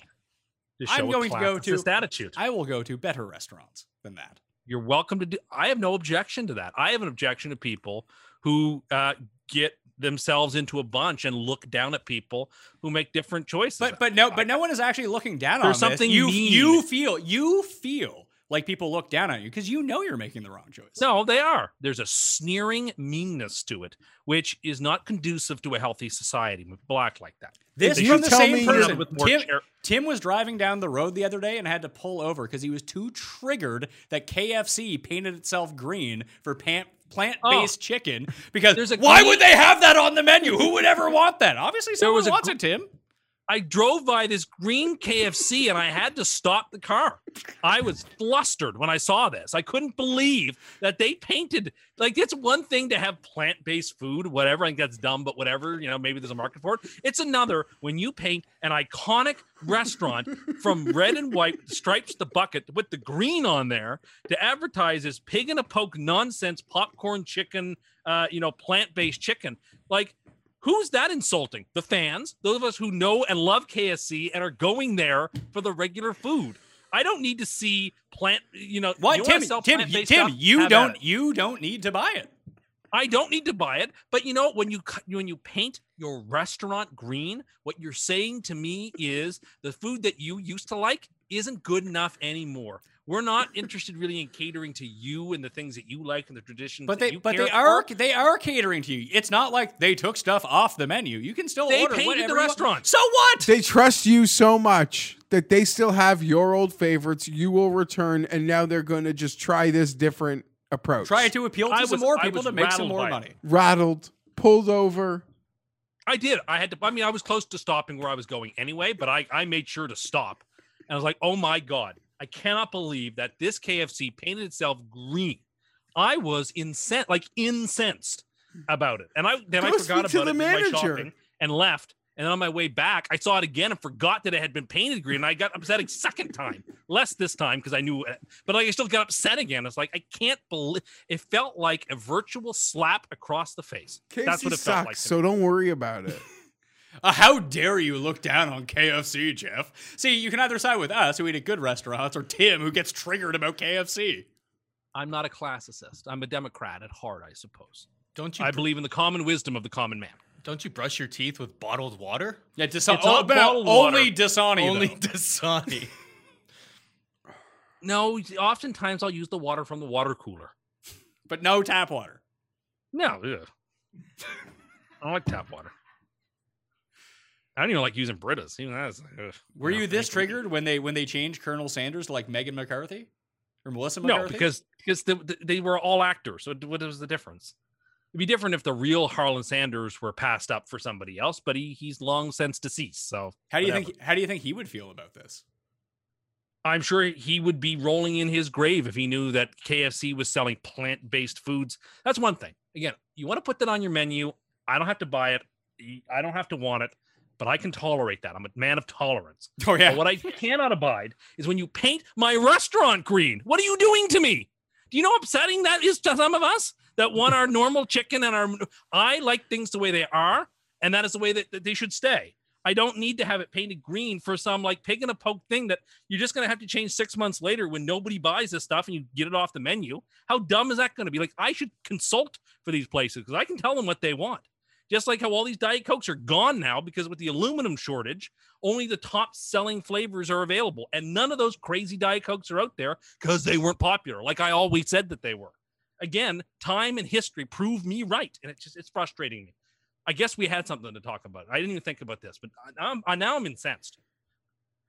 Whew. Imagine being this upset about a KFC changing colors at a local near you. I thought you were working on being less triggered this year. You realize am, it's a like- coat of paint and it's, It's a literally a freaking ad campaign. So Do you know they actually got rid of finger licking good because it's like anti-COVID? did see that. Well, I get that though for the time being. I I, I understand. Yeah, you got to. so they can't just be green to show that we now offer alternatives Yeah, for this people new know no, that their they lens. do it. marquee.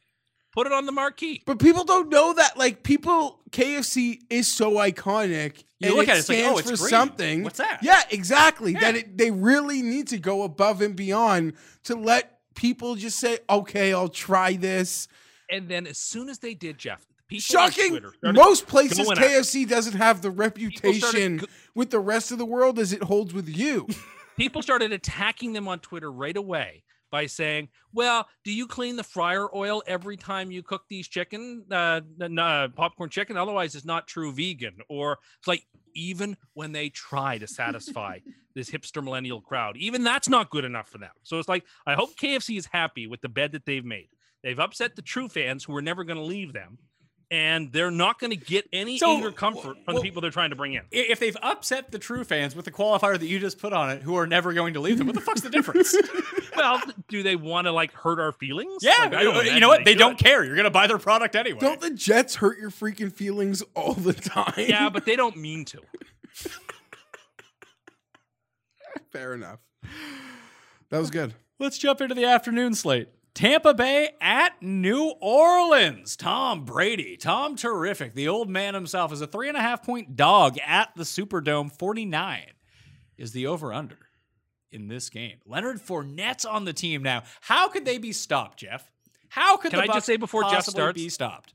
I want to say thank you to Jeff for not unfollowing me on Twitter, even though I picked Tampa to win the Super Bowl. You're lucky. I gotta really like you. Uh, I, I'll just give me the Saints. I don't know. They, I, Tampa can get to the playoffs and be dangerous, and I'll eat my words. But I don't think September might be as kind to them as people like just assume it will be. Do I wish I had to lay this hook here? No. Should I maybe shop FTN bets and find where I won't? Maybe someone doesn't want to have to make me lay the hook because everyone loves Brady. He's got the three touchdowns to Gronk. The receivers and him will be on the same page. There's got to be a book that thinks that. Um, so give me New Orleans. But for the purpose of the show, I'm gonna lay the three and a half. Hopefully, I don't have to when I actually look to make the bet. I, I want to see what the odds are between three and three and a half. I bet you get three and a half around even money, where you're probably going to play And- and minus 25, you know what? minus 125 for the three. But here's the thing the Saints are two, 12 and 2 outright in their last 14 games with Brees under center in a home game with a total of at least 49 points, with eight of those 12 wins coming by at least 10. I think they waxed them in this game. To your point, this doesn't feel like one like Tampa could win. Whatever, you'll eat it. Am I shocked? It's an NFL game. yeah, game. it's an NFL game. I can be wrong. Brady's great. I acknowledge that. Um, but to your point, this is probably not the half point to worry about. It's not like uh, a Ravens Steelers game or, or, Uh, or, something. that, or that Raiders Panthers game, where Yeah. I feel like the hook in that game is like really big. Yeah. and Yeah, or, or even the two and a half with Minnesota. Yeah. Like if that's three, I feel like that's a little bit different. Two and a half, yeah. Here so we go. give me the I give, feel give me like- the Saints. Yeah, I feel like the team that will be the least advantaged, or should I say the most disadvantaged by the lack of fans and home field, will be New Orleans. Uh, essentially, they thrive not just on a fast track indoors, but in a ravenous crowd. They haven't got that anymore. So you take a Tampa team uh, premised on speed and precision, and you give them perfect conditions to line up against you, and you have no fans in there. Uh, I don't think I think that is not the advantage for the Saints that it ought to be. And so I think three and a half is a too big of a number. I'm picking Tampa. I think Tampa will win. I mean, two years ago, we saw a much worse Tampa team come in against a much better Saints team and destroy all of totally our. uh, different dynamic. uh, you uh, cannot totally bring that dynamic to this one. Uh, the you- do you- suicide game of the week. Do you know why though? Do you remember who picked the New Orleans Saints Oh. as their suicide pick of the week that week in week one? Who was it, Tim? Jeff and I. Jeff and I. he had to let me join We him. both did. But yeah. He couldn't just fall on that that. He couldn't just That's- fall on that sword by himself. There. He had to Well, that's why I remembered that game. Why Jeff got upset because he remembered that game because we both got destroyed on it. But anyway, I, I think my point stands. I think the Saints lose the most from the lack of fans. and I disagree. Tampa- I don't think that the fans matter whatsoever. I, I disagree with I that, and I'll though, tell you why. We have we have evidence to show that it does. I Do believe. just I, like how Seattle's so great at home, but actually aren't. No, no, but we have evidence in all professional sports to show that crowds actually do make a decisive difference in football games when it comes to penalties that are thrown or not thrown, Okay. calls that are made or not made. Like there's hard evidence to suggest this. And the Saints, I think, are the team in the NFL. Where, that where are you finding this hard? I, I want to know where you found this hard It's been evidence. around for a long time. no, it's his I- perception. Google it. It's his Yeah, it's, I'm it's, it's, it's been that he's around. turned you into can find reality. it. Where is it? Well, I'm not going to answer that. No, no, I, I was looking at it years ago in some game theory. His stuff. Like, perception is reality, Yeah, and Tim I don't think it's true. no, no, this Um, stuff is true. No, you live your truth. This is your truth. I will these- and there's say, no Tim, you can make a joke about it, but I believe for the home opener purposes, even the Detroit Lions are disadvantaged by this. Everyone would walk out to their home opener to somewhat of a ravenous field. Even the Chargers, who wouldn't be their fans, there would be fans. Like next the week, other yeah, they play Kansas City next week. The, fa- the stadium would still be filled with people like there watching them play. To your other point, I don't think fans matter for the players. I think fans matter from what I've seen in some of these other sports. They matter for the refs. Someone's got to that's the be there. main Keep, thing I was got to be there to keep these these guys accountable. And You- the- are you saying that they need an accountability buddy? I feel like Tim would be a good accountability buddy. The point is Um, that yeah, home home fans teams do get calls because of. Fans. I'm just going to take the better team. I'm going to take the Saints, who are the better get it, team but- playing at home. The one thing that I do the Saints have about- three quarterbacks better than the Bucks as it pertains to 2020. That's. I mean, Brady could be great. He really could be. Okay, but with these say that weapons. Taysom Hill is better than Brady. It's a joke. take. It's a joke. That's It's a, a joke. That's a hot take. you Reel know. it in. It's a, throw it's a in Jameis. Jameis Winston revenge game. You know, you could cauterize a wound playing. with that take. I wish Jameis was playing. Here's the problem: the Saints and the Rams were the two best teams against the spread last year, and the Chiefs. They were all 11 and five. It's hard just because the market becomes really efficient, and it's hard to consistently be a great team against the spread. Even if you are a great team, eventually the spread will adjust against you. Like the you know the almost 19 and 0 Patriots. Eventually, at the end If- of the season, Ja- they stop covering. Okay, let me just ask this one. Taysom Hill was really unfair. If Jacoby Brissett was starting for the Bucks this week, what's the spread? Five and a half, six, seven, what? Six. Eight. Eight.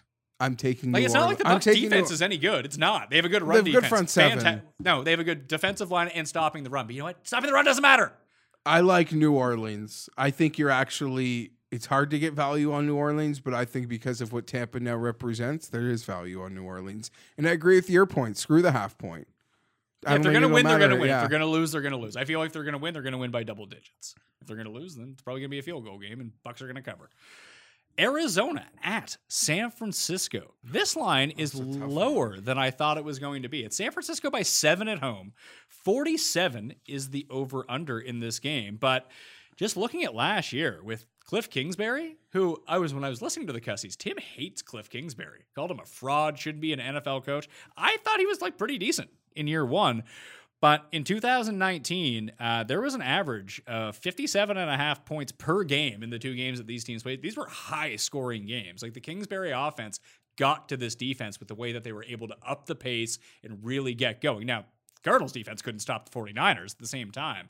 But it's not like San Francisco has this dominating defense. They're going to shut down Arizona. Just through tricks of the trade, it feels like Arizona's going to score points here. So I like Arizona plus seven. This was one of the only one of maybe two games last year where Jimmy had to win it, And he did. and he did late with a l- couple late big plays. Uh, I guess the Super Bowl would have been one of them. Uh, and the game and the crazy game I think they played in New Orleans. We made Yes. a ton of plays. I was That- like, That was the greatest Yeah. game of the year. yeah. Um, I'm with you, Pat. I'm taking all the points. What was the greatest, Tim? The the last game of the year. walking Seattle, off their Francisco. kicker? No, that's Seattle, San Francisco Sunday nighter to end the season. That was the greatest. game. Miami Jets. Eight field goals for Ficken. Or no, Hey, the you know what? I don't care. We deserved. I'd have carried that kid off the field too. You kick seven field goals. Bengals Jets. to win. Yeah, yeah. Which I called, by the way, and never got the credit I deserved for it. Uh, the Cardinals are the play here. No, No, doubt no, no. in my mind. Didn't he? That was the week where he like guaranteed. He literally said their season was a cakewalk, and they lost to the Bengals, the next week. Now he's saying he called it in some reverse weird way. Yeah, that's what he does. He's eh, he would not. You know what? I The I- I Jets won the week- My statement about him being a good accountability buddy because he can't be. He can't hold himself accountable because he lives his truth. The Jets won a game Whatever he thinks before. right now is what has always existed to Tim. he was on such a high that they're about to now run a table of games. They didn't even get going versus the winless Bengals. That's how I remember. So good though. Uh, Carolina, uh, sorry, Arizona. Arizona. Too many points. I'm into everything that's going on there. Are they going to disappoint us really badly this year? Because I'm I really like the Cardinals. Probably. nine six and one against the spread last year too. I'm ready for the Niners to let me down. But you picked Arizona. on the teaser?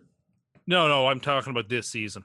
The more I've thought about it, the more I'm more worried about San Francisco. I think San Francisco is probably going to be fine. I just uh, they'll be a lot like know. they'll be a lot like the Rams last year.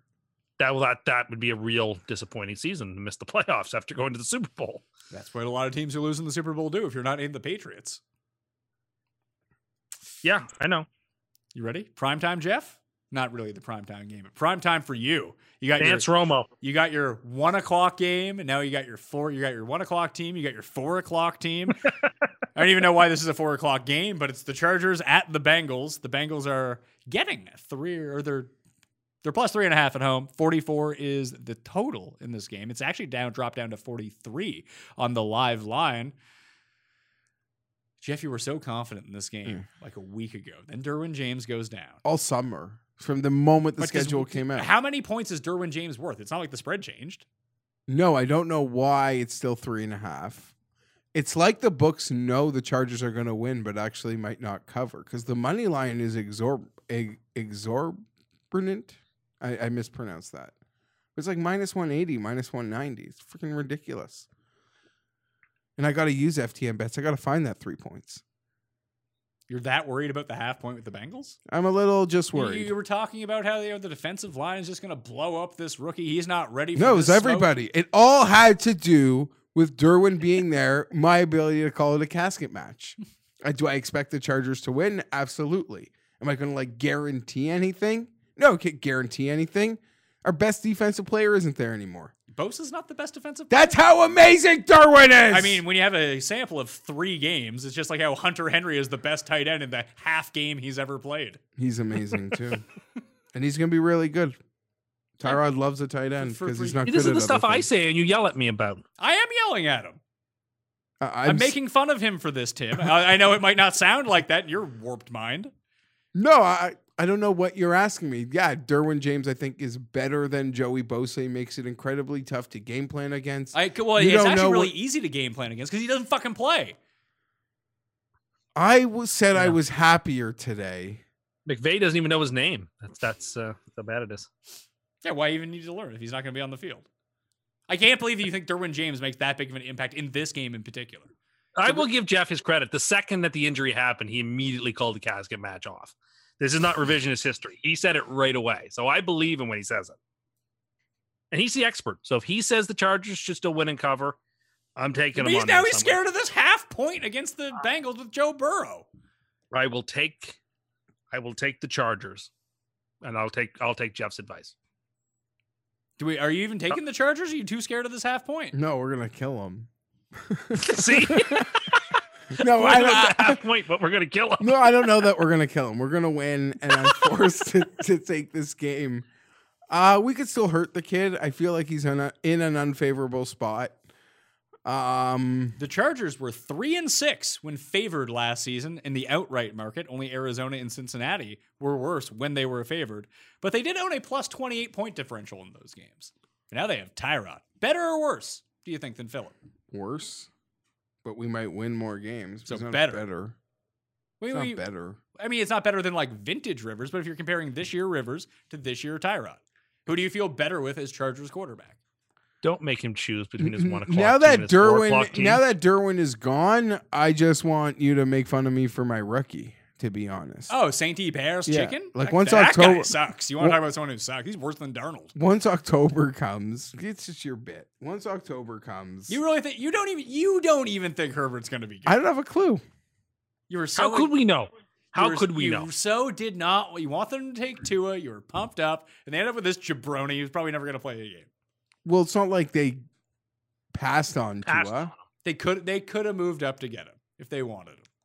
Should have traded Derwin. Wouldn't have cost him anything. That's true. Yeah, I said it's like we lost Jamal Adams but didn't get the draft picks.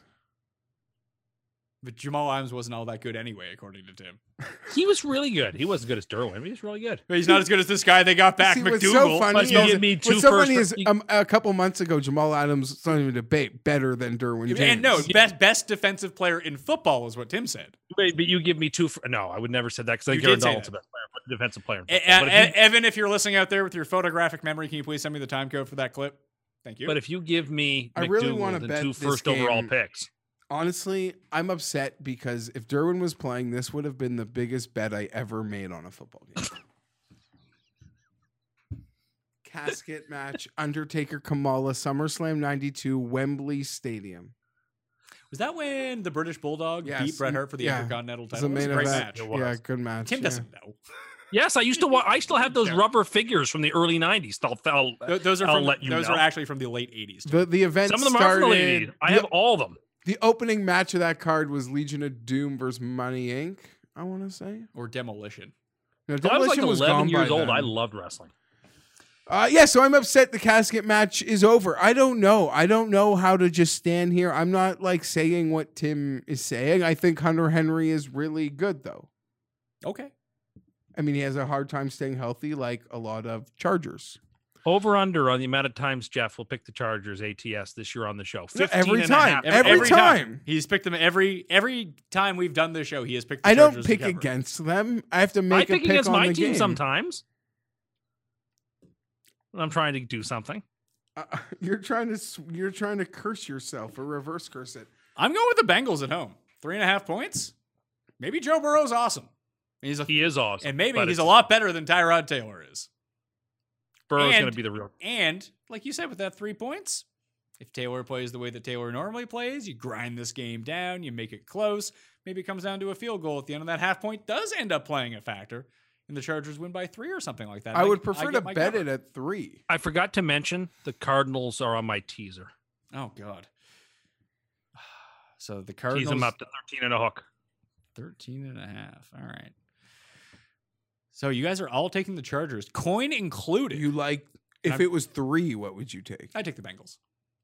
You want a bit? Well, never mind. I'll worry about that elsewhere. I'm just gonna take the Bengals. I just don't think the Chargers are the Chargers are fine, and maybe that defensive line does give Burrow way too many problems. But I think the Bengals have the better offense, if nothing else. Kyler, Ky, Kyler Murray. Okay, is a quarterback. Sorry, Kenneth Murray is going to win Defensive Rookie of the Year, what what are his odds on that? like eighteen to one. Okay, Linebackers make the play so he could fill the box score. yeah, get, get Derwin those is out. He'll be the sexy statistical player. It's really hard for corners. If obviously there's a defensive lineman, if Chase Young puts up some sack numbers, could be hard to beat. But take me, take me on that. Sunday night game, another game that I will not be betting. I, I, don't wish I was more think. excited. Right, like normally, like week one, I'm real excited. I am. Good, uh, good. Someone is okay. Sorry. Love this game.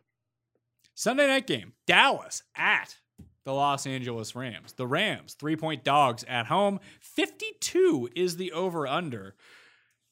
The fun stat about this game in the McVay era, the Rams are a perfect 7 and 0 outright in games with a 50 over under that are decided by six or fewer points. Obviously, the spread in this game is three. If Vegas projects it to be a high scoring close game, the Rams win those games. I'm going to take the Rams Sunday night. Home dogs. Let's go. I hate having to lay three here. For the Cowboys? Yeah, and I hate that. I'm- America's team. and I hate that I'm not going to be able to watch Tampa, New Orleans. You just have another screen. I no, can't. No, Je- no. I, I understand where Geoff's coming from. You guys are fucking losers. I am. I am. I am. Come watch at the bar with us. I am. Uh, give me the Cowboys. Give me the Cowboys. I, I think they're being undersold this They're not year. being undersold. Everyone's so high on the Cowboys. You know how people feel about like how Tim thinks people feel about the Jets? People actually feel that way about the Cowboys. I don't know why I'm having a hard time seeing that, but I, I like what they got going on. Give me Dallas. I hate the Rams this year. I made a big bet Rams under eight and a half. Yeah, I- yeah, but you, you hate the Rams. I, I don't like the Rams either, but I think that they cover this game. I think they win this game outright. very Yeah. possible. I too am taking the Rams, but I remember that you know, week 15, 16, whatever it was, they these two teams played in Dallas, and Dallas destroyed the Rams, uh, and that's when the Rams were clicking. So these teams aren't significantly different than what they were at the end of last year. So that's worth uh, worth bearing uh, some some consideration of, and as to why I wouldn't put the Rams on a tease. So, uh, but I, you know, normal week I probably would because that's how much I like them. But I'm not because you know I've got to be discriminating in a, a week that I just love And so you know games. what? It's a real lost opportunity. It's a lost is. opportunity to set the stage before everyone wanted to make fun of the Chargers and having no fans. I can see No one, disgust. no, no I- one wants hold to on. make fun of the Chargers. No one cares about My- the Chargers. let me talk. this game, it would have been the first game in this new building, the six billion dollar albatross that Stan Kroenke's paid for out of pocket and cries to the league every day about. Fortunately, he has like another like 50 billion, so it's when you when you're like wife owns Walmart, what's six billion? um, that entire stadium would have opened 97% Cowboy fans, and I I wish we could have seen it. That's all. All right. Let's go to Monday night. Steelers, the return of Grand Ben at the New York Giants. Five and a half is it's now up to it opened at five. It's now up to five and a half for the Giant or for the uh, for the Steelers. So home dogs for the Giants, 47 and a half is the over under in this game. And I this really feels like a big swing either way. Like the money just keeps piling towards the Steelers. Like when this game was a week ago, it was minus four. Then it was minus five. Now it's five and a half. I think I like the Giants. Uh, not necessarily to win, but Daniel Jones, good in garbage time. He's like the Put king. Them is the teaser. He's the king of garbage time. So, I'm starting to like Daniel Jones a lot in fantasy. oh, Daniel year. Jones, fantasy, like him and Minshew, like they're the perfect garbage time quarterbacks. Like they might not be good in real life and lead their team to wins, but Yeah. they, they they run, they pile. They're gonna have ample opportunity to pile up garbage time points because the defenses on their team are fucking terrible. And can I just make a? I mean, I, I could be very wrong with this because one of the players was first overall, and I'm actually not predicting this. I'm just saying maybe it is possible. Um, as we discussed in our season preview show, and maybe even earlier today, Pat, everyone like loves Kyler Murray. I think all three of us love him. We're excited. No, Tim hates him. Yeah, Tim doesn't like him. Sorry. No, it's not true. I've come around on him. Mo- oh, okay. Well, most Not true. people are excited about that in Kingsbury, and even you know if you're not, I mean, Cardinals don't have many fans, so it's just entertaining as a football fan to see what goes on there. And he has got big Vegas liability for MVP that opened really high. They opened it at like 125 yeah, to 1. and then it 80 closed- and 60, and people crushed it. Yeah, people crushed it. They see a lot of Lamar Jackson trajectory year two, doing a lot of things. The expectations are low enough where when you're amazing, it actually feels more amazing because people weren't really ready for that. In a poor man's world, can Daniel Jones not, I mean, be the year two QB that actually breaks out? I'm not predicting it, but there's so much hype about Lamar doing it. And there's not like a thought about Daniel Jones doing it, which is probably fair, but I, I would say, I mean, if you go back and look at what scouts actually said about And I'm not saying MVP. That's no, like no, a no, no, big, but, but to not be terrible, to be good. yeah, to be like really good. Be like, Like, whoa, this like is remember when remember when Goff was good in year two and everyone was like stunned, including myself. You know, he's actually probably closer to the guy in year one than Yeah. he was in the year that he was good. I think Haskins is that guy. Okay, Haskins, yeah, okay. Haskins was rated as a much Yeah. better quarterback than Daniel Jones. Okay, the. Giants just took him higher. Like, Might just I, I feel It's like I like a- the weapons in New York though to make sure, Jones uh, but maybe ha- like maybe they're both. They just take a little bit of a leap, and then all of a sudden, both these teams are kind of undervalued if their quarterbacks are like semi competent. I just listen. I think that Ben's going to be fine. I think the Steelers win this game, but I'm gonna wait on it too. Like the closer this gets to Monday, if it's already climbed a point and a half, I don't see it stopping now. People love betting the touchdown, yeah. Steelers. People think the Giants suck, and they're probably right. and it's going to be a ton of. It's a Monday night, the first week of the season. People are chasing losses from as, Sunday. as as I've told you off air, on air for years, I have so much respect. Watch the show with Pizzola. Uh, he's such a disciplined better. yeah, don't bet the game just because it's on. That's me. I know. Monday night, I'll just bet Monday night football because I love betting football. And I'll have to pick a side in a game I don't even feel that strong about. But I'm not disciplined in that sense. So I will bet this game. And I'm probably going to bet the Giants. And like you, I should probably wait on it. But I think the Giants might actually win this game outright. It's week one. Crazy things happen. Like there's a lot of just historically, week one, week 17, just because you don't know who's playing in week 17, for one thing. But in week one, like you don't have an actual gauge on what any of these teams are yet. There's gonna be like three or four big The Jets upsets. blew out the Lions week one. I know the Lions suck too, but uh, yeah, I don't know. Week one, when we're in the nitty gritty of like November, December, who's good, who's bad, we've seen a lot.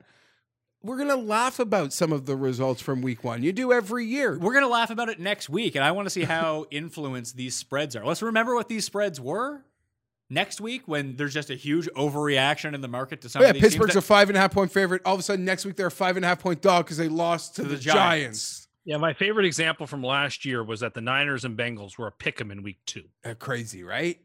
And weren't Like, the Bengals and uh, I guess the Ravens were a bit of a favorite versus Arizona week two. No, but like the the Niners were, I think, dogs on the road in Tampa week one last year. Then I pick them with Cincinnati in week two. Crazy. Yeah, crazy. Crazy.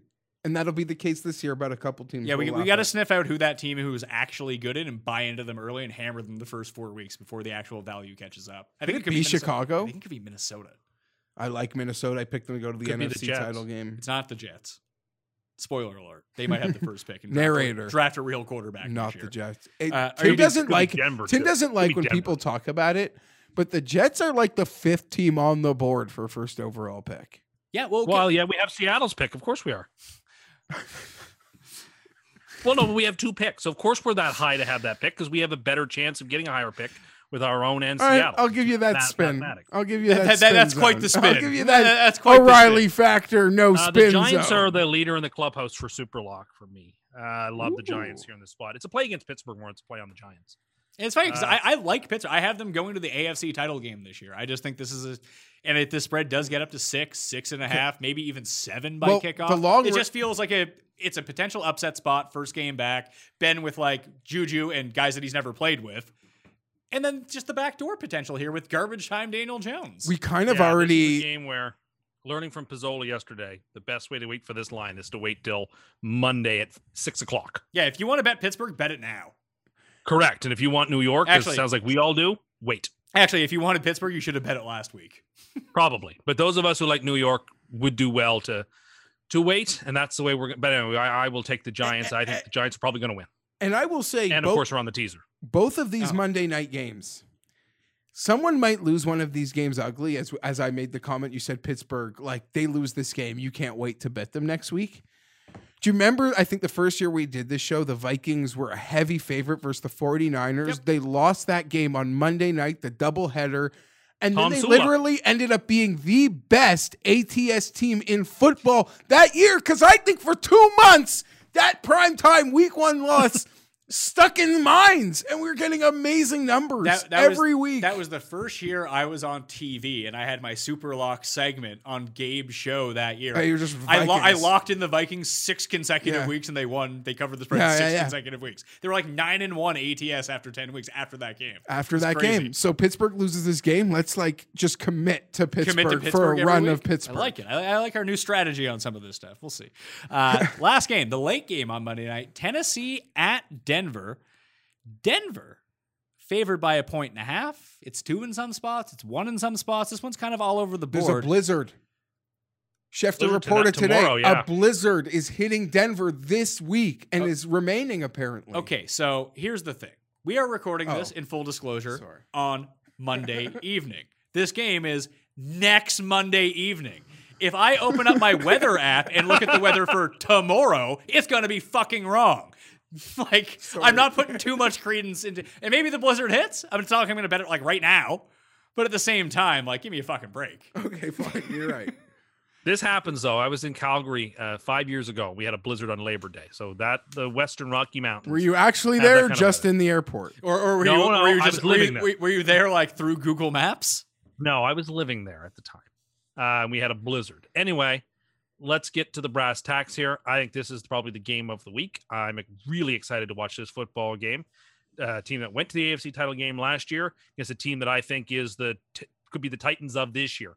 Teams no one's talking about that if we blink in January and they're in the title game, I wouldn't be shocked. Although I don't have the, the guts to, to pick. I think Denver is Uh, pretty Epark gets- popular as a team that people Uh, the are. line is the line is moving towards Tennessee. It was at two, then one and a half. Mhm. Like I said, you can find it at one minus one in some places. I love Tennessee in this game. I like Denver. I like the altitude. I like uh I like Lock. I mean, I'm, I threw a dart earlier in the year saying I really like this Denver team. So in their first close game, it would be sort of foolish of me to not pick them, and so I'm going to pick them. Uh, I'm really excited for this game. I think this could be back and forth, uh, tight, well played football, the kind of football I like, uh, and it could be a lot of fun. Coin is going with Tennessee. Uh, Denver two and three last year as a favored team. Not greatest favorites. I and I think Tennessee like it's really striking to me. And I'm usually one that gives Tennessee no credit because I hate fucking Titans, but they're a It's a roster, man. They're That's a better, roster. They're a better team. Looks like Clowney's going to play too on Monday night. Who I saved this by the way on my phone. Where is the text from Tim Andricus? Can you please read that out loud? This text I have from him. Tennessee signed Clowney. Whatever. I don't really want him. Front seven is strong enough. I mean, I stand by that. I never really wanted Clowney that badly. Like he'd have been a fine addition, but like You were Don't so the giddy. You like, were so front seven. you were league? so giddy for the 48 hours. You guys were like rumored to get him. You no, were so the happy. way I was a little, I was more excited about. oh yeah, maybe uh, that was Clowney. it actually. It, Uh, it and I was would- actually both okay, yeah, for sure But- it was. because he was know what? claiming they were going to get them both at one point. Tennessee could have him. I, I never really wanted him anyway. I like Tennessee. I'm not as high on Denver as a lot of people are. I think I'm not Denver's into a Drew fine Lock. team. I like that their defense is back, fully healthy. At least, at least at this point, just having Chubb and Miller on defense, and like you said, like bringing Bouye in. Like I know they lose Chris Harris, but like they should be fine in that sort of transition. But this is going to be like 38 Derrick Henry rushes up the middle, and are they going to stop him? Probably not. Is But Tannehill? Melvin Melvin has experience playing this late Monday night game Yeah. throughout his Oh, career. and he's got experience fumbling on, on the goal one yard versus line the to lose to Tennessee. That's a fair counter argument. I want this guy blowing up. But I honestly, I think this really comes down to that Tennessee can control the pace of this game. That's what they do. I enjoy their efficiency, uh, especially on these like deeper passes. I think Jonnu Smith presents a real problem for them. But this defensive line for Tennessee is going to eat up this quote unquote revamped, but now like Oh, opted out and They are in big offensive line. trouble. And It- I listen, I think Lock could be good, but I don't think he's gonna be super great under a ton of pressure. Everyone is so excited and assume. Yeah, I don't know. Like There's he- a lot of new targets there. It might take a few weeks, sort of like last year. Denver started slow, came along. Maybe I'm not really buying uh, them as much as everyone is saying. I like Oak, the rate, the Vegas more than them, and I'm picking them to lose this week anyway. Tennessee. So Tennessee for me, and the coin, the Broncos for Tim Anderkes. Paul, did you have something to say? I just I I pulled up a tweet from Tim Anderson, Tim Anderson eighty seven, not the uh, not the other fake ones out there. It was CBS Sports saying Jadeveon Clowney to the Jets question mark, and he quote tweeted it, please, please, please, please. So he did want them as of March sixteenth, twenty twenty. So I don't know. Any you have any any anything to say about that, Tim? Well, that was like six months ago. I've changed my opinion. What's since then. changed? What's really changed since then? though? I think the fact that he waited to the last second to be signed, and teams weren't running out uh, out to get their checkbooks out to sign him, makes me think that maybe the experts know a little bit more about his health and his productivity than uh, than I expected. This guy was the first pick overall in the draft, and uh, maybe uh, maybe he shouldn't have been. I don't know. So if you don't sign with the Jets, you're not good, Geoff. That's what it all boils down to in Tim's mind. Kirk Cousins, Matt Rhule, Anthony Barr, Jadeveon Clowney, everyone because no one wants to play for the Jets. Yes, Paul. I just wanted to say I, I think I've lost like one of my jokes this year, which is calling the Jets Geoff's second favorite team. Yeah, I think it's clearly clearly now it's the Colts, so it's your third true. third favorite team. It's true. All right, let's get to the super locks. Feel feeling fresh. I'm not under 500 yet on super locks. I am going. I have it narrowed down to three teams. I think my three favorites, four favorites on the board, because I actually do really like Tennessee. Tennessee, Washington, Chicago, and New Orleans. Ugh.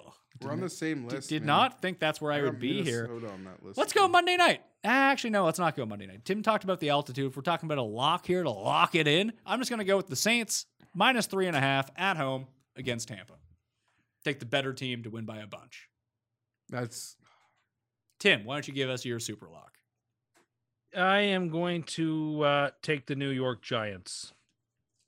Plus five and a half as we have them right now at Yep. home on Monday night. but I would advise you wait and take them Monday morning a week from now. we're on the same side, Pat. New Orleans minus three and a half. Yeah, that's a gift. Brady's going to make us look stupid, isn't he? No, no, he won't. Who's your survivor pick? Indy. Really? I know yours is. Uh, I'm going to go with Baltimore. Baltimore over Cleveland. Even if they sneak it through by three, I think they're going to win this game. I would take, maybe I should just take Casey. Casey's going to win. I know we all picked Houston to cover, but Casey's going to win that game, right? I don't know if you want to be playing that game. If I'm going to pick one team to cover, but then not, and then but then pick the other one in Survivor. I don't know. That seems like a, a game you play as an expert in these things. A game you play in like week 15 when you're running out of bullets, not in week one. All right.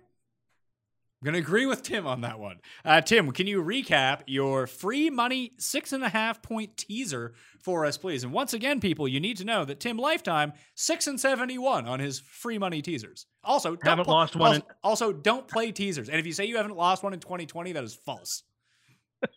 I haven't lost one in the 2020 season.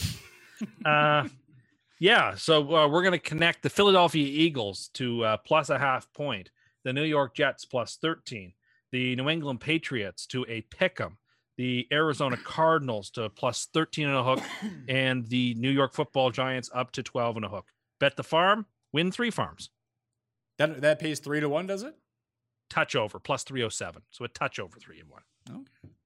They'll do it on the Pat Mayo experience. Tim, are you going to go buy a package and buy the betting tools package at FTN Bets and or FTN Daily or both and get in the draw to win said package? By yes, getting into because I expect that the winner of the Astro Wagon 0001 will be me.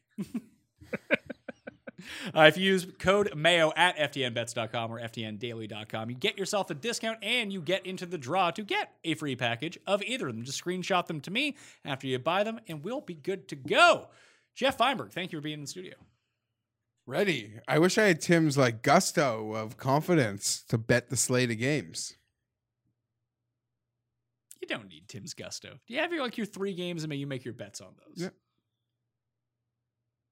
Feeling good about week one. Usually I don't, but this week I'm just locked and loaded. I don't know why. I just feel it. And uh, as a rule, when I trust my gut, I succeed. What are you succeeding? What would evidence would you have of uh, success here? Things go right for me. When, it's when I second and triple and third and fourth guess myself that I get into trouble. Making It's like when I'm on, uh, I'm like, it's like when I'm on the golf course. When I like a shot and a club, when I switch to a different club or a different shot, it always screws me up. If I just stick with my gut, eight iron, 130 uh, or 145, that then I never make a mistake. Oh, maybe there's some wind. I should pull the nine. Maybe I should choke down on a seven. And no, no, go with your gut. You succeed. Got any PLs already?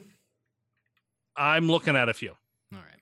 Are you still buying those like scratch tickets? Yeah. Are you still like pulling it off and just winning with your cherries? I never played those. Yes, you did. I like the crossword one. I like the crosswords. I like the crossword. Uh, if people if people don't know, Tim is the guy who goes up to the counter at the at the like convenience store. No, I'm not this He person. buys his pack of cigarettes. He gets his DC and like the one liter bottle, and he buys like twenty scratch tickets. He's like, just scratch the barcode and run them through.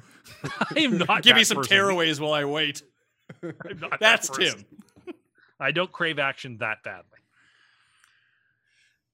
I'd like to thank Paul Shaughnessy behind the camera. I'd also like to thank the coin and for bringing the insanity today. A Tim on the coast. Tim and August.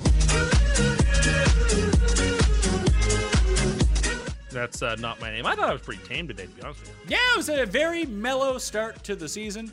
It looked like Geoff was going to cry about Philip Rivers at one point, and then Derwin James at one point. Maybe. I recommend that everyone go check out all of the other shows. The intro to sports betting in the description. The intro to DraftKings in the description. AFC wins, NFC wins, Week One rankings. If you still haven't done your fantasy draft, we still have rankings down in the description. Lots of stuff in that description, just like the links and the promo code MAYO to FTN Bets and FTNDaily.com. You get in the draws for those packages. The Listeners League link for DraftKings is down there as well. I'm Pat Mayo. Thank you all for watching. Like and sub to the show. Tell some friends so we can grow the Mayo Media Network. We've got a ton of content coming at you. I'll see you next time. Experience! Experience!